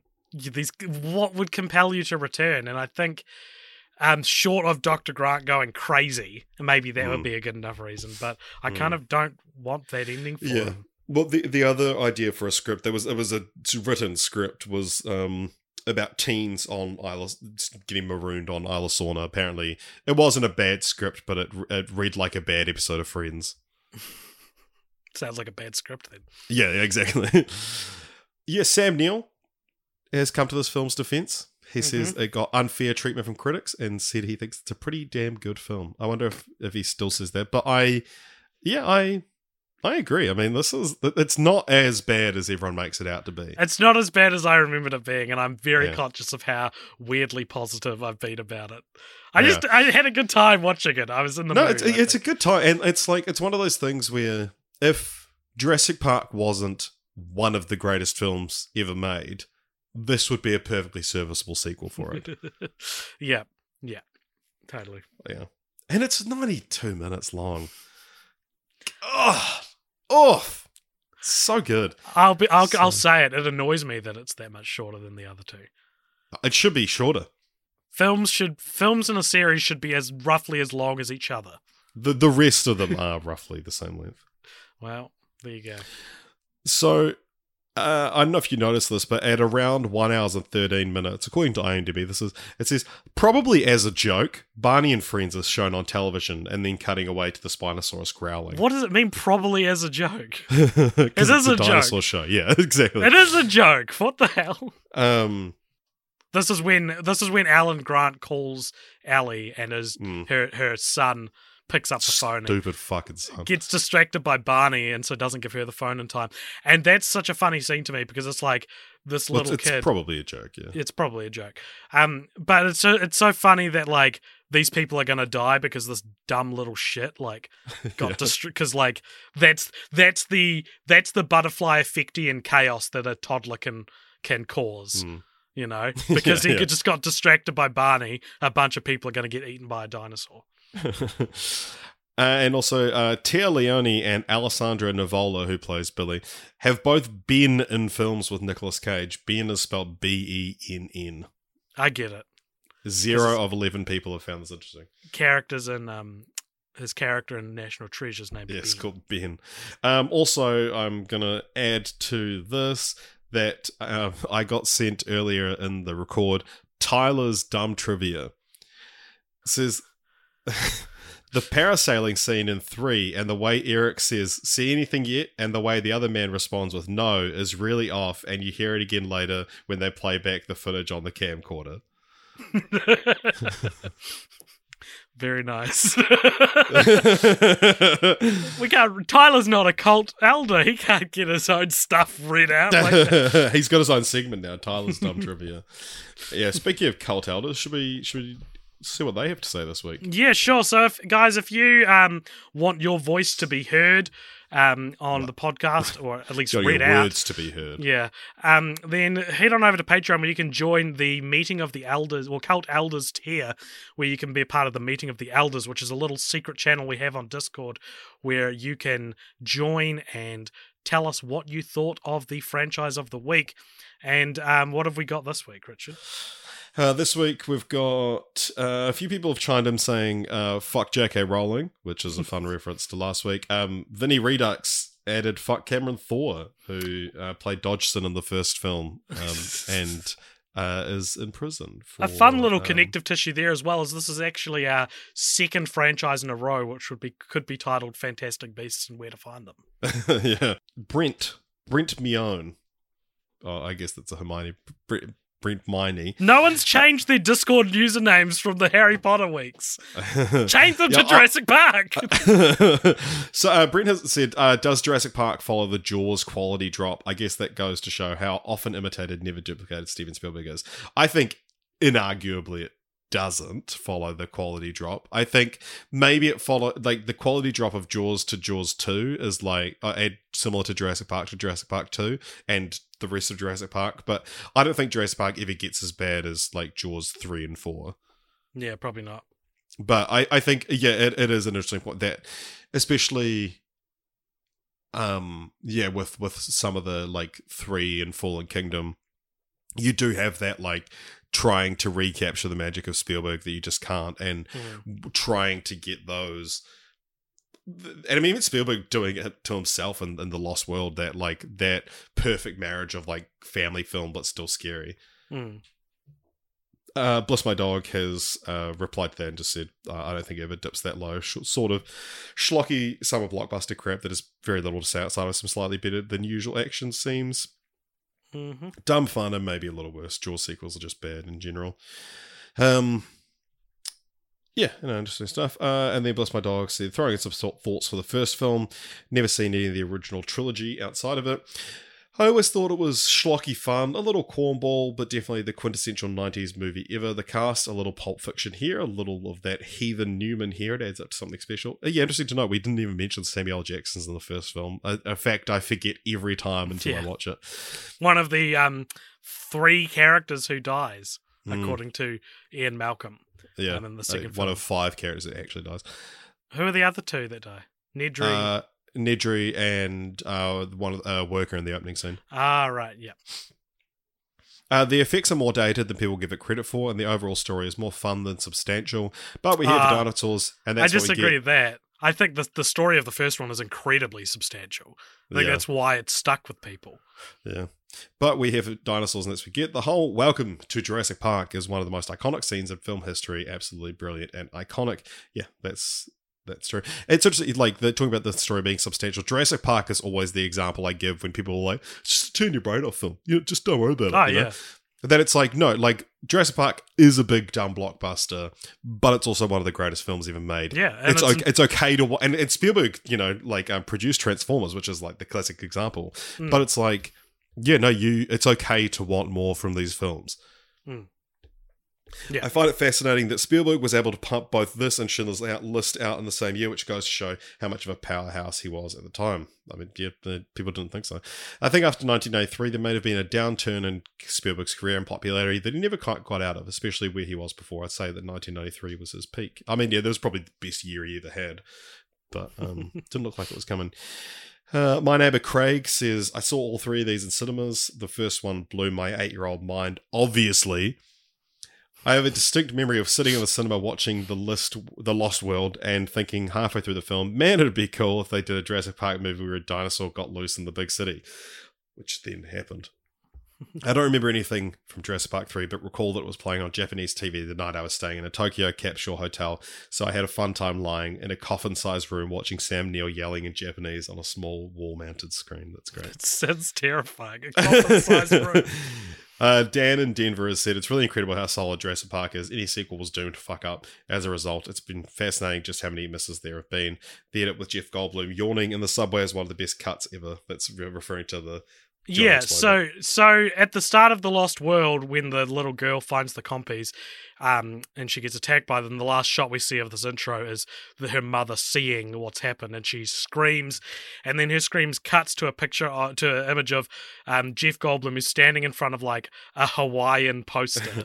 So it looks like he's standing in like a poorly green-screened tropical location. And he does a yawn that sort of, you know, looks almost like he's screaming. And I think in a better movie, this would be such an intelligent meta joke. Like, mm. it's basically saying like, yeah, we know you've seen dinosaurs before, but now you're going to yeah. see something bigger and better, you know? Like, that's what it feels like the filmmaker's communicating, but because it's mm. an inferior movie, I don't think there's, it hits us home. It hits home. There's another, well. there's a similar cut in... and what I would call one of the best cuts of all time in House of Gucci, oh, yes. where Jared Leto's fat Italian character comes out and um, is I think he's lost all this he's lost all his money in, in Gucci or something, and oh no, he he he the whole scene is silent, and then he like silently wails. He opens his mouth to, to let out a cry, and it plays a car horn instead, and then it transitions to a car scene and the car's honking. It's such a good cut. Look it up. Mm. And um, I mean, I'm saying this ironically, of course, but the um, now it's time to is that is about, that meeting adjourned? Is it the meeting adjourned? But I do want to talk about titles briefly with you, mm. A J, because I know you're you're kind of the title guy. I, I mean, I'm sure I'm not going to say anything new from when we talked about it in the original well, I version. Might but say this some is, new stuff. Uh, this that... is to redux and to re to overwrite, mm. not yeah. reference the old one. Yeah. So the the second the book the second book is just called The Lost World, um, mm. which. And they thought they were originally going to call the film just The Lost World, and then they decided, oh, people might get it confused with the, the movie that already exists called The Lost World, which also involves dinosaurs. Mm. And the so they added the. I always thought it's not. Subtitle. Is it not a reference to that movie? Oh, it, it is. Yeah, but they, yeah. they thought you know people that we shouldn't call it just the same as a movie that already exists. Mm. But they, uh, yes, yeah, so so it was it ended up being called that, and then the third film, which had different plots at different times and stuff like that. Um, uh, other titles included, uh, potential titles were Jurassic Park Breakout and The Extinction Jurassic Park three. like so the hmm. extension subtitle Jurassic interesting Park, or Jurassic Park Extinction, neither of which would really apply to the movies that like, yeah I th- not, yeah I think those created. were for earlier drafts. hmm. I listen I Jurassic Park has long been a source of of turmoil for me when it with its titles. I I hate that the second one is called something colon Jurassic Park. I think that's an insane way to title something. It's very rare. There's like what um uh the Carrie two is it's subtitled Carrie two. Right. The, this the isn't even Carrie Jurassic two, Park two. This is like it doesn't even have a number. And then to not to to then call the third one Jurassic Park three when there's no Jurassic Park two mm. has always been such a thorn in my heel. I've always hated that so much. You can't call something three if there's no two. And I know that we said this on the original um, Jurassic Park podcast because this I think I might have come up with it on air. I can't remember. Mm. But, like, I do, I am kind of fascinated by calling the second one Jurassic Park B, just because, like, there's, like, when you're, when it's you're about listing, Park B. yeah, exactly. But just when like... you're, when you're listing something in real life, whatever it is, you'll either go one, two, or A, B, right? And sequels have never done this when they've chosen letters to do, yeah. to, to new, you know, to, to differentiate sequels over numbers. Um, and I guess it's because a B has a certain connotation when it comes to movies, and if you go Jurassic Park B, people are going to think it's a B movie. But like mm. even then, like Jurassic Park Site B would I think be quite a it's it's that's a very sequel-y title, but in a way mm. I kind of like. What about Jurassic Park? It's like a sauna in here, but sauna is spelled S O R N A. Yep. yep, great. I don't know. Like I, I'm well aware of the shortcomings of Jurassic Park Site B as a title. But the other shortcomings that come from calling it The Lost World Jurassic mm. Park pissed me off to no end. And I remember we we'd just covered this for the podcast in twenty seventeen. And then we sat down to play a round of Buzz the Movie Quiz on P S two. And one of the rounds was like a a um a image from a movie will pop up and what it is will slowly be appearing. You'll have a bunch of options slowly appearing on yeah, the side. Yeah, yeah. And it's whoever's the first to click the right button to to say what the oh, mo- you, name you, of the movie you is. You buzz in and then you have whatever's revealed of the four titles mm. to guess from. So it might be one letter, you know? Yeah, yeah. And I buzzed, we played this and I buzzed in first because there was a picture of Ian Malcolm specifically from The Lost World. And I buzzed in first and I buzzed on the title with which a T had appeared. Because I was like, The Lost World, Jurassic Park. And then you ended up stealing it from me because you clicked on the J that appeared and had gone with Jurassic Park, The Lost World. That's not what the movie's called. That's actually not what the movie's called, though. You know what I mean? Yeah, like, I think because you, you Buzz, the answer that was revealed for you was like The Fly or something like that. Yeah. Yeah. Yeah. That's just not what the movie's called. yeah, like, yeah. It is, that is, to me, that is...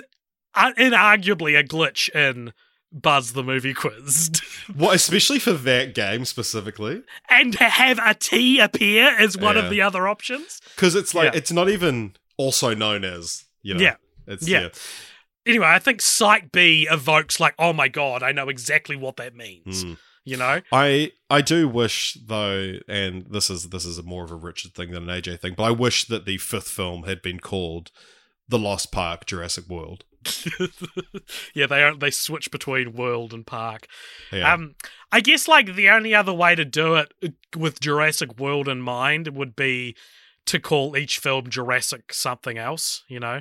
Mm, Jurassic Winter, Jurassic Waters, Jurassic, Jurassic War.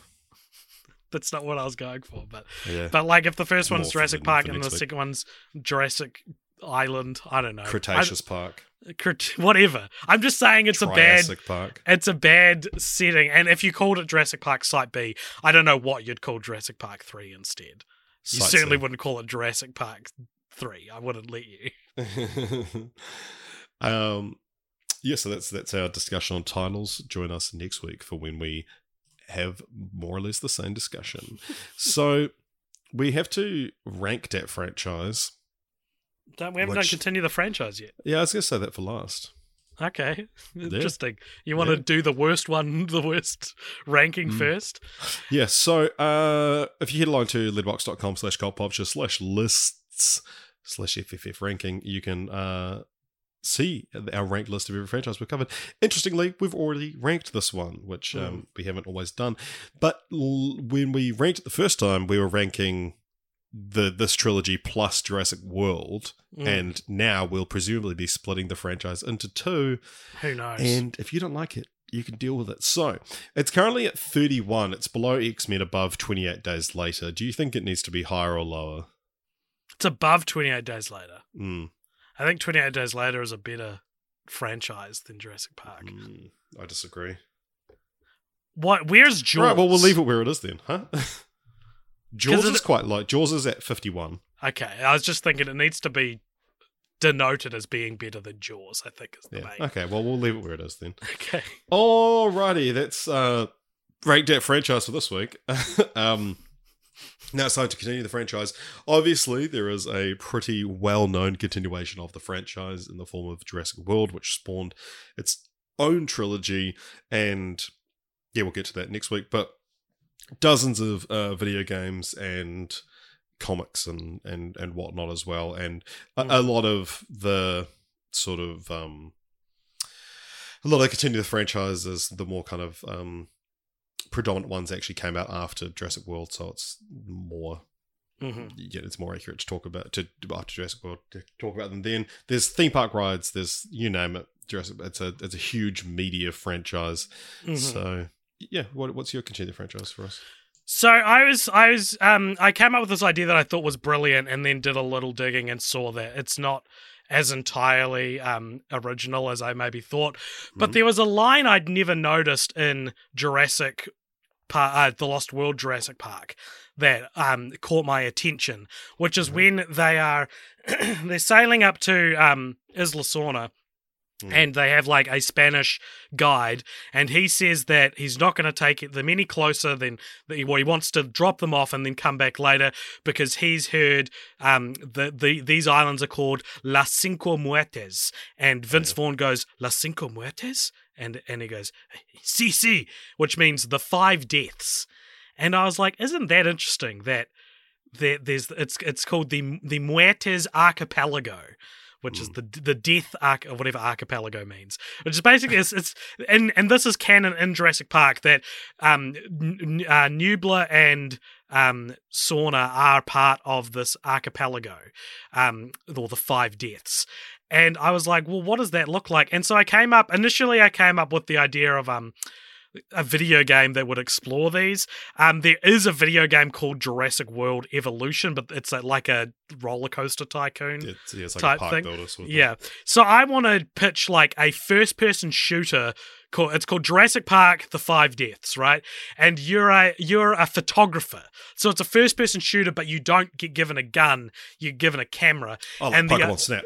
Yeah, exactly. It's a Pokemon Snap, but with dinosaurs. You're basically told you have to go across these the five deaths and, you know, rec- record what lives there. And, you know, of course, there's danger at every turn. Um, the, the five deaths do actually have a name. Interestingly, um, uh, is Isla Nublar is not actually one of them. Um, one of the five deaths, um, the but the other five deaths include um, Isla Me- Me- Met- Metanceros, Isla Muerta, Isla Pena, Isla Sorna, and Isla Takano. Um, and according to current law, there aren't dinosaurs on the other ones, but I'm foregoing that. Um, you can find a map of them. There's sort of these five islands in like a bow shape, and I think maybe Isla Nublar is actually one of them in... Um, that's in some interpretations. So yeah. it's it's all. It feels like it's canon. That's all easily editable yeah, yeah, yeah. and up in the air. Yeah. Um, the main thing I, I, I like that uh, Isla Isla Sorna is the biggest one. That's the main oh, thing yeah. you need to know. And so I imagine you would go from each island, um, and maybe like there is a boat out in the middle that acts. So like you get to.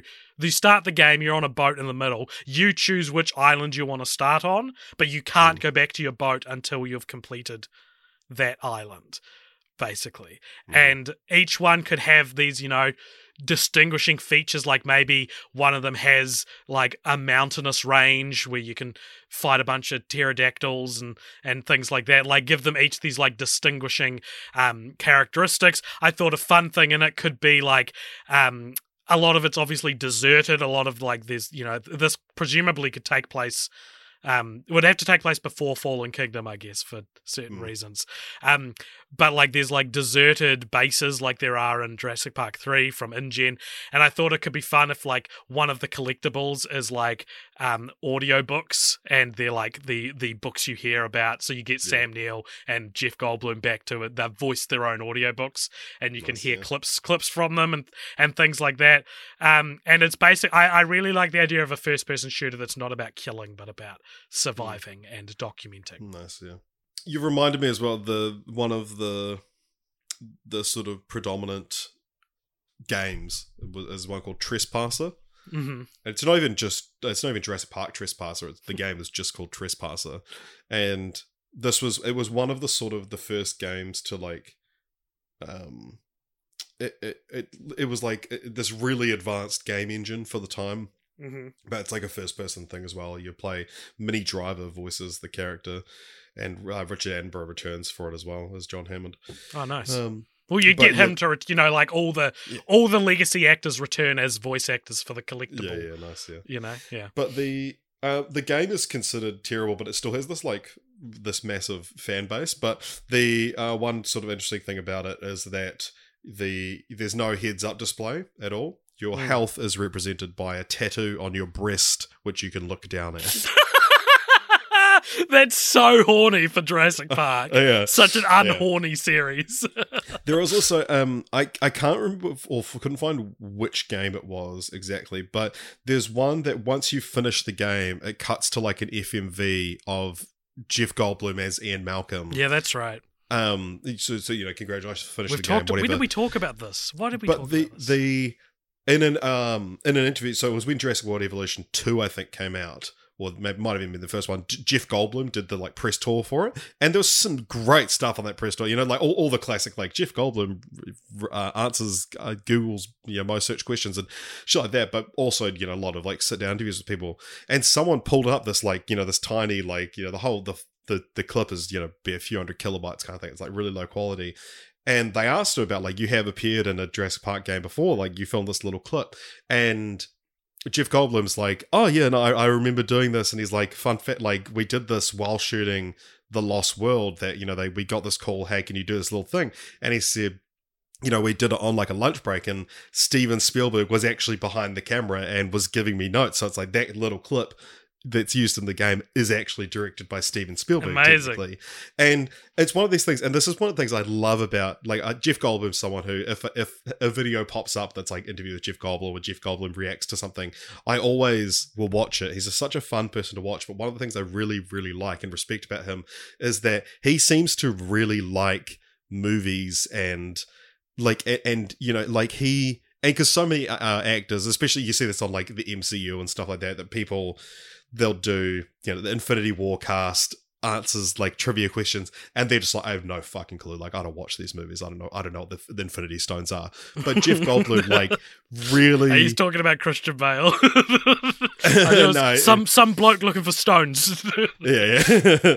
But that um, like, and he he remembers like all these like really specific things. I you go to any other actor and you go, hey, you filmed this thirty second clip for a video game. Do you remember anything about this? They'd be like, is that me? What the fuck is this? But he's like, he not only remembers filming it, but is able to give like a fun story. But, and he always like, he'll tell the, you know, the, the interviewer that their glasses are like, you know, the, the ones that someone wore in this film that he like starred opposite them. And like, I just like that he actually, he genuinely seems to have that love that like, that we do for film, and yeah, yeah. has that same kind of like recall that movie fans do, not just the people who star in them. I'm devastated to report, though, you may not be like this, Richard, because earlier today you said to me, did we do a Patreon episode on Morbius?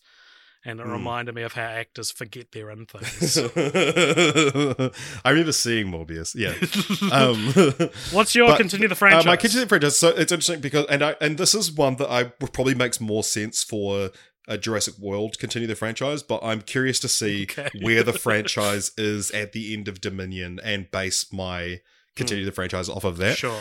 But the, because the thing, the, the, the story that I'm, if you, if you handed me the Jurassic Park universe, and the story that I'm most curious to see in this, and this could be this would probably work better as a book even, um is how I, I want to know the story of the team that went back to Isla Nublar, captured all of the dinosaurs, put them into captivity, and then built a functioning theme park in Jurassic World around that.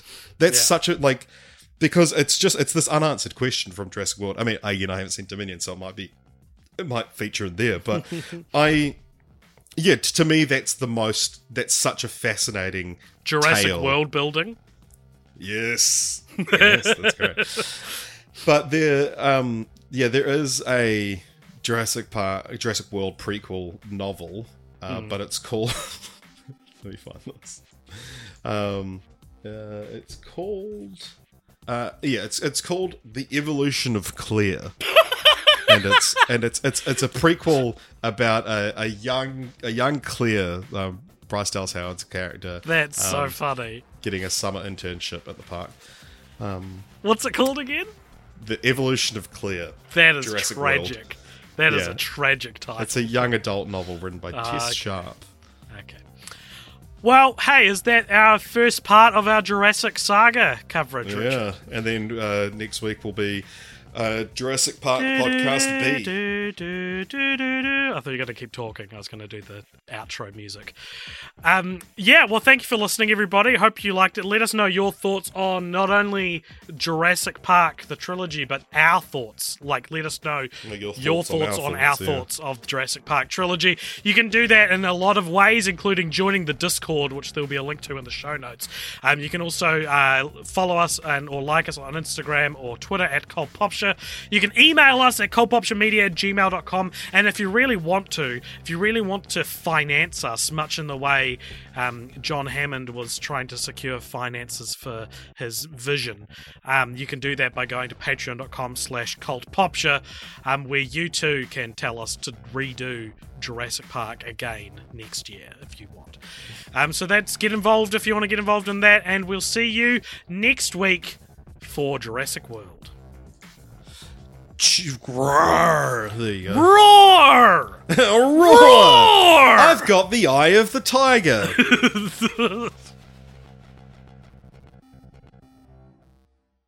Also, there's a post-credit scene. I forgot to mention that, but here it is. Welcome along, everybody, to the post-credit scene. This is a segment at the end of each episode where if you donate five dollars or more over at patreon dot com slash coldpopsha, you get to give us something to talk about in this, the post-credit scene. Richard, who's it from and what is it? This one comes to us from Joshua Cole, who says, your co-host has to either give you a large tattoo or a colonoscopy. Choose wisely. What do you want? uh, I... Presumably one of us can only have the other.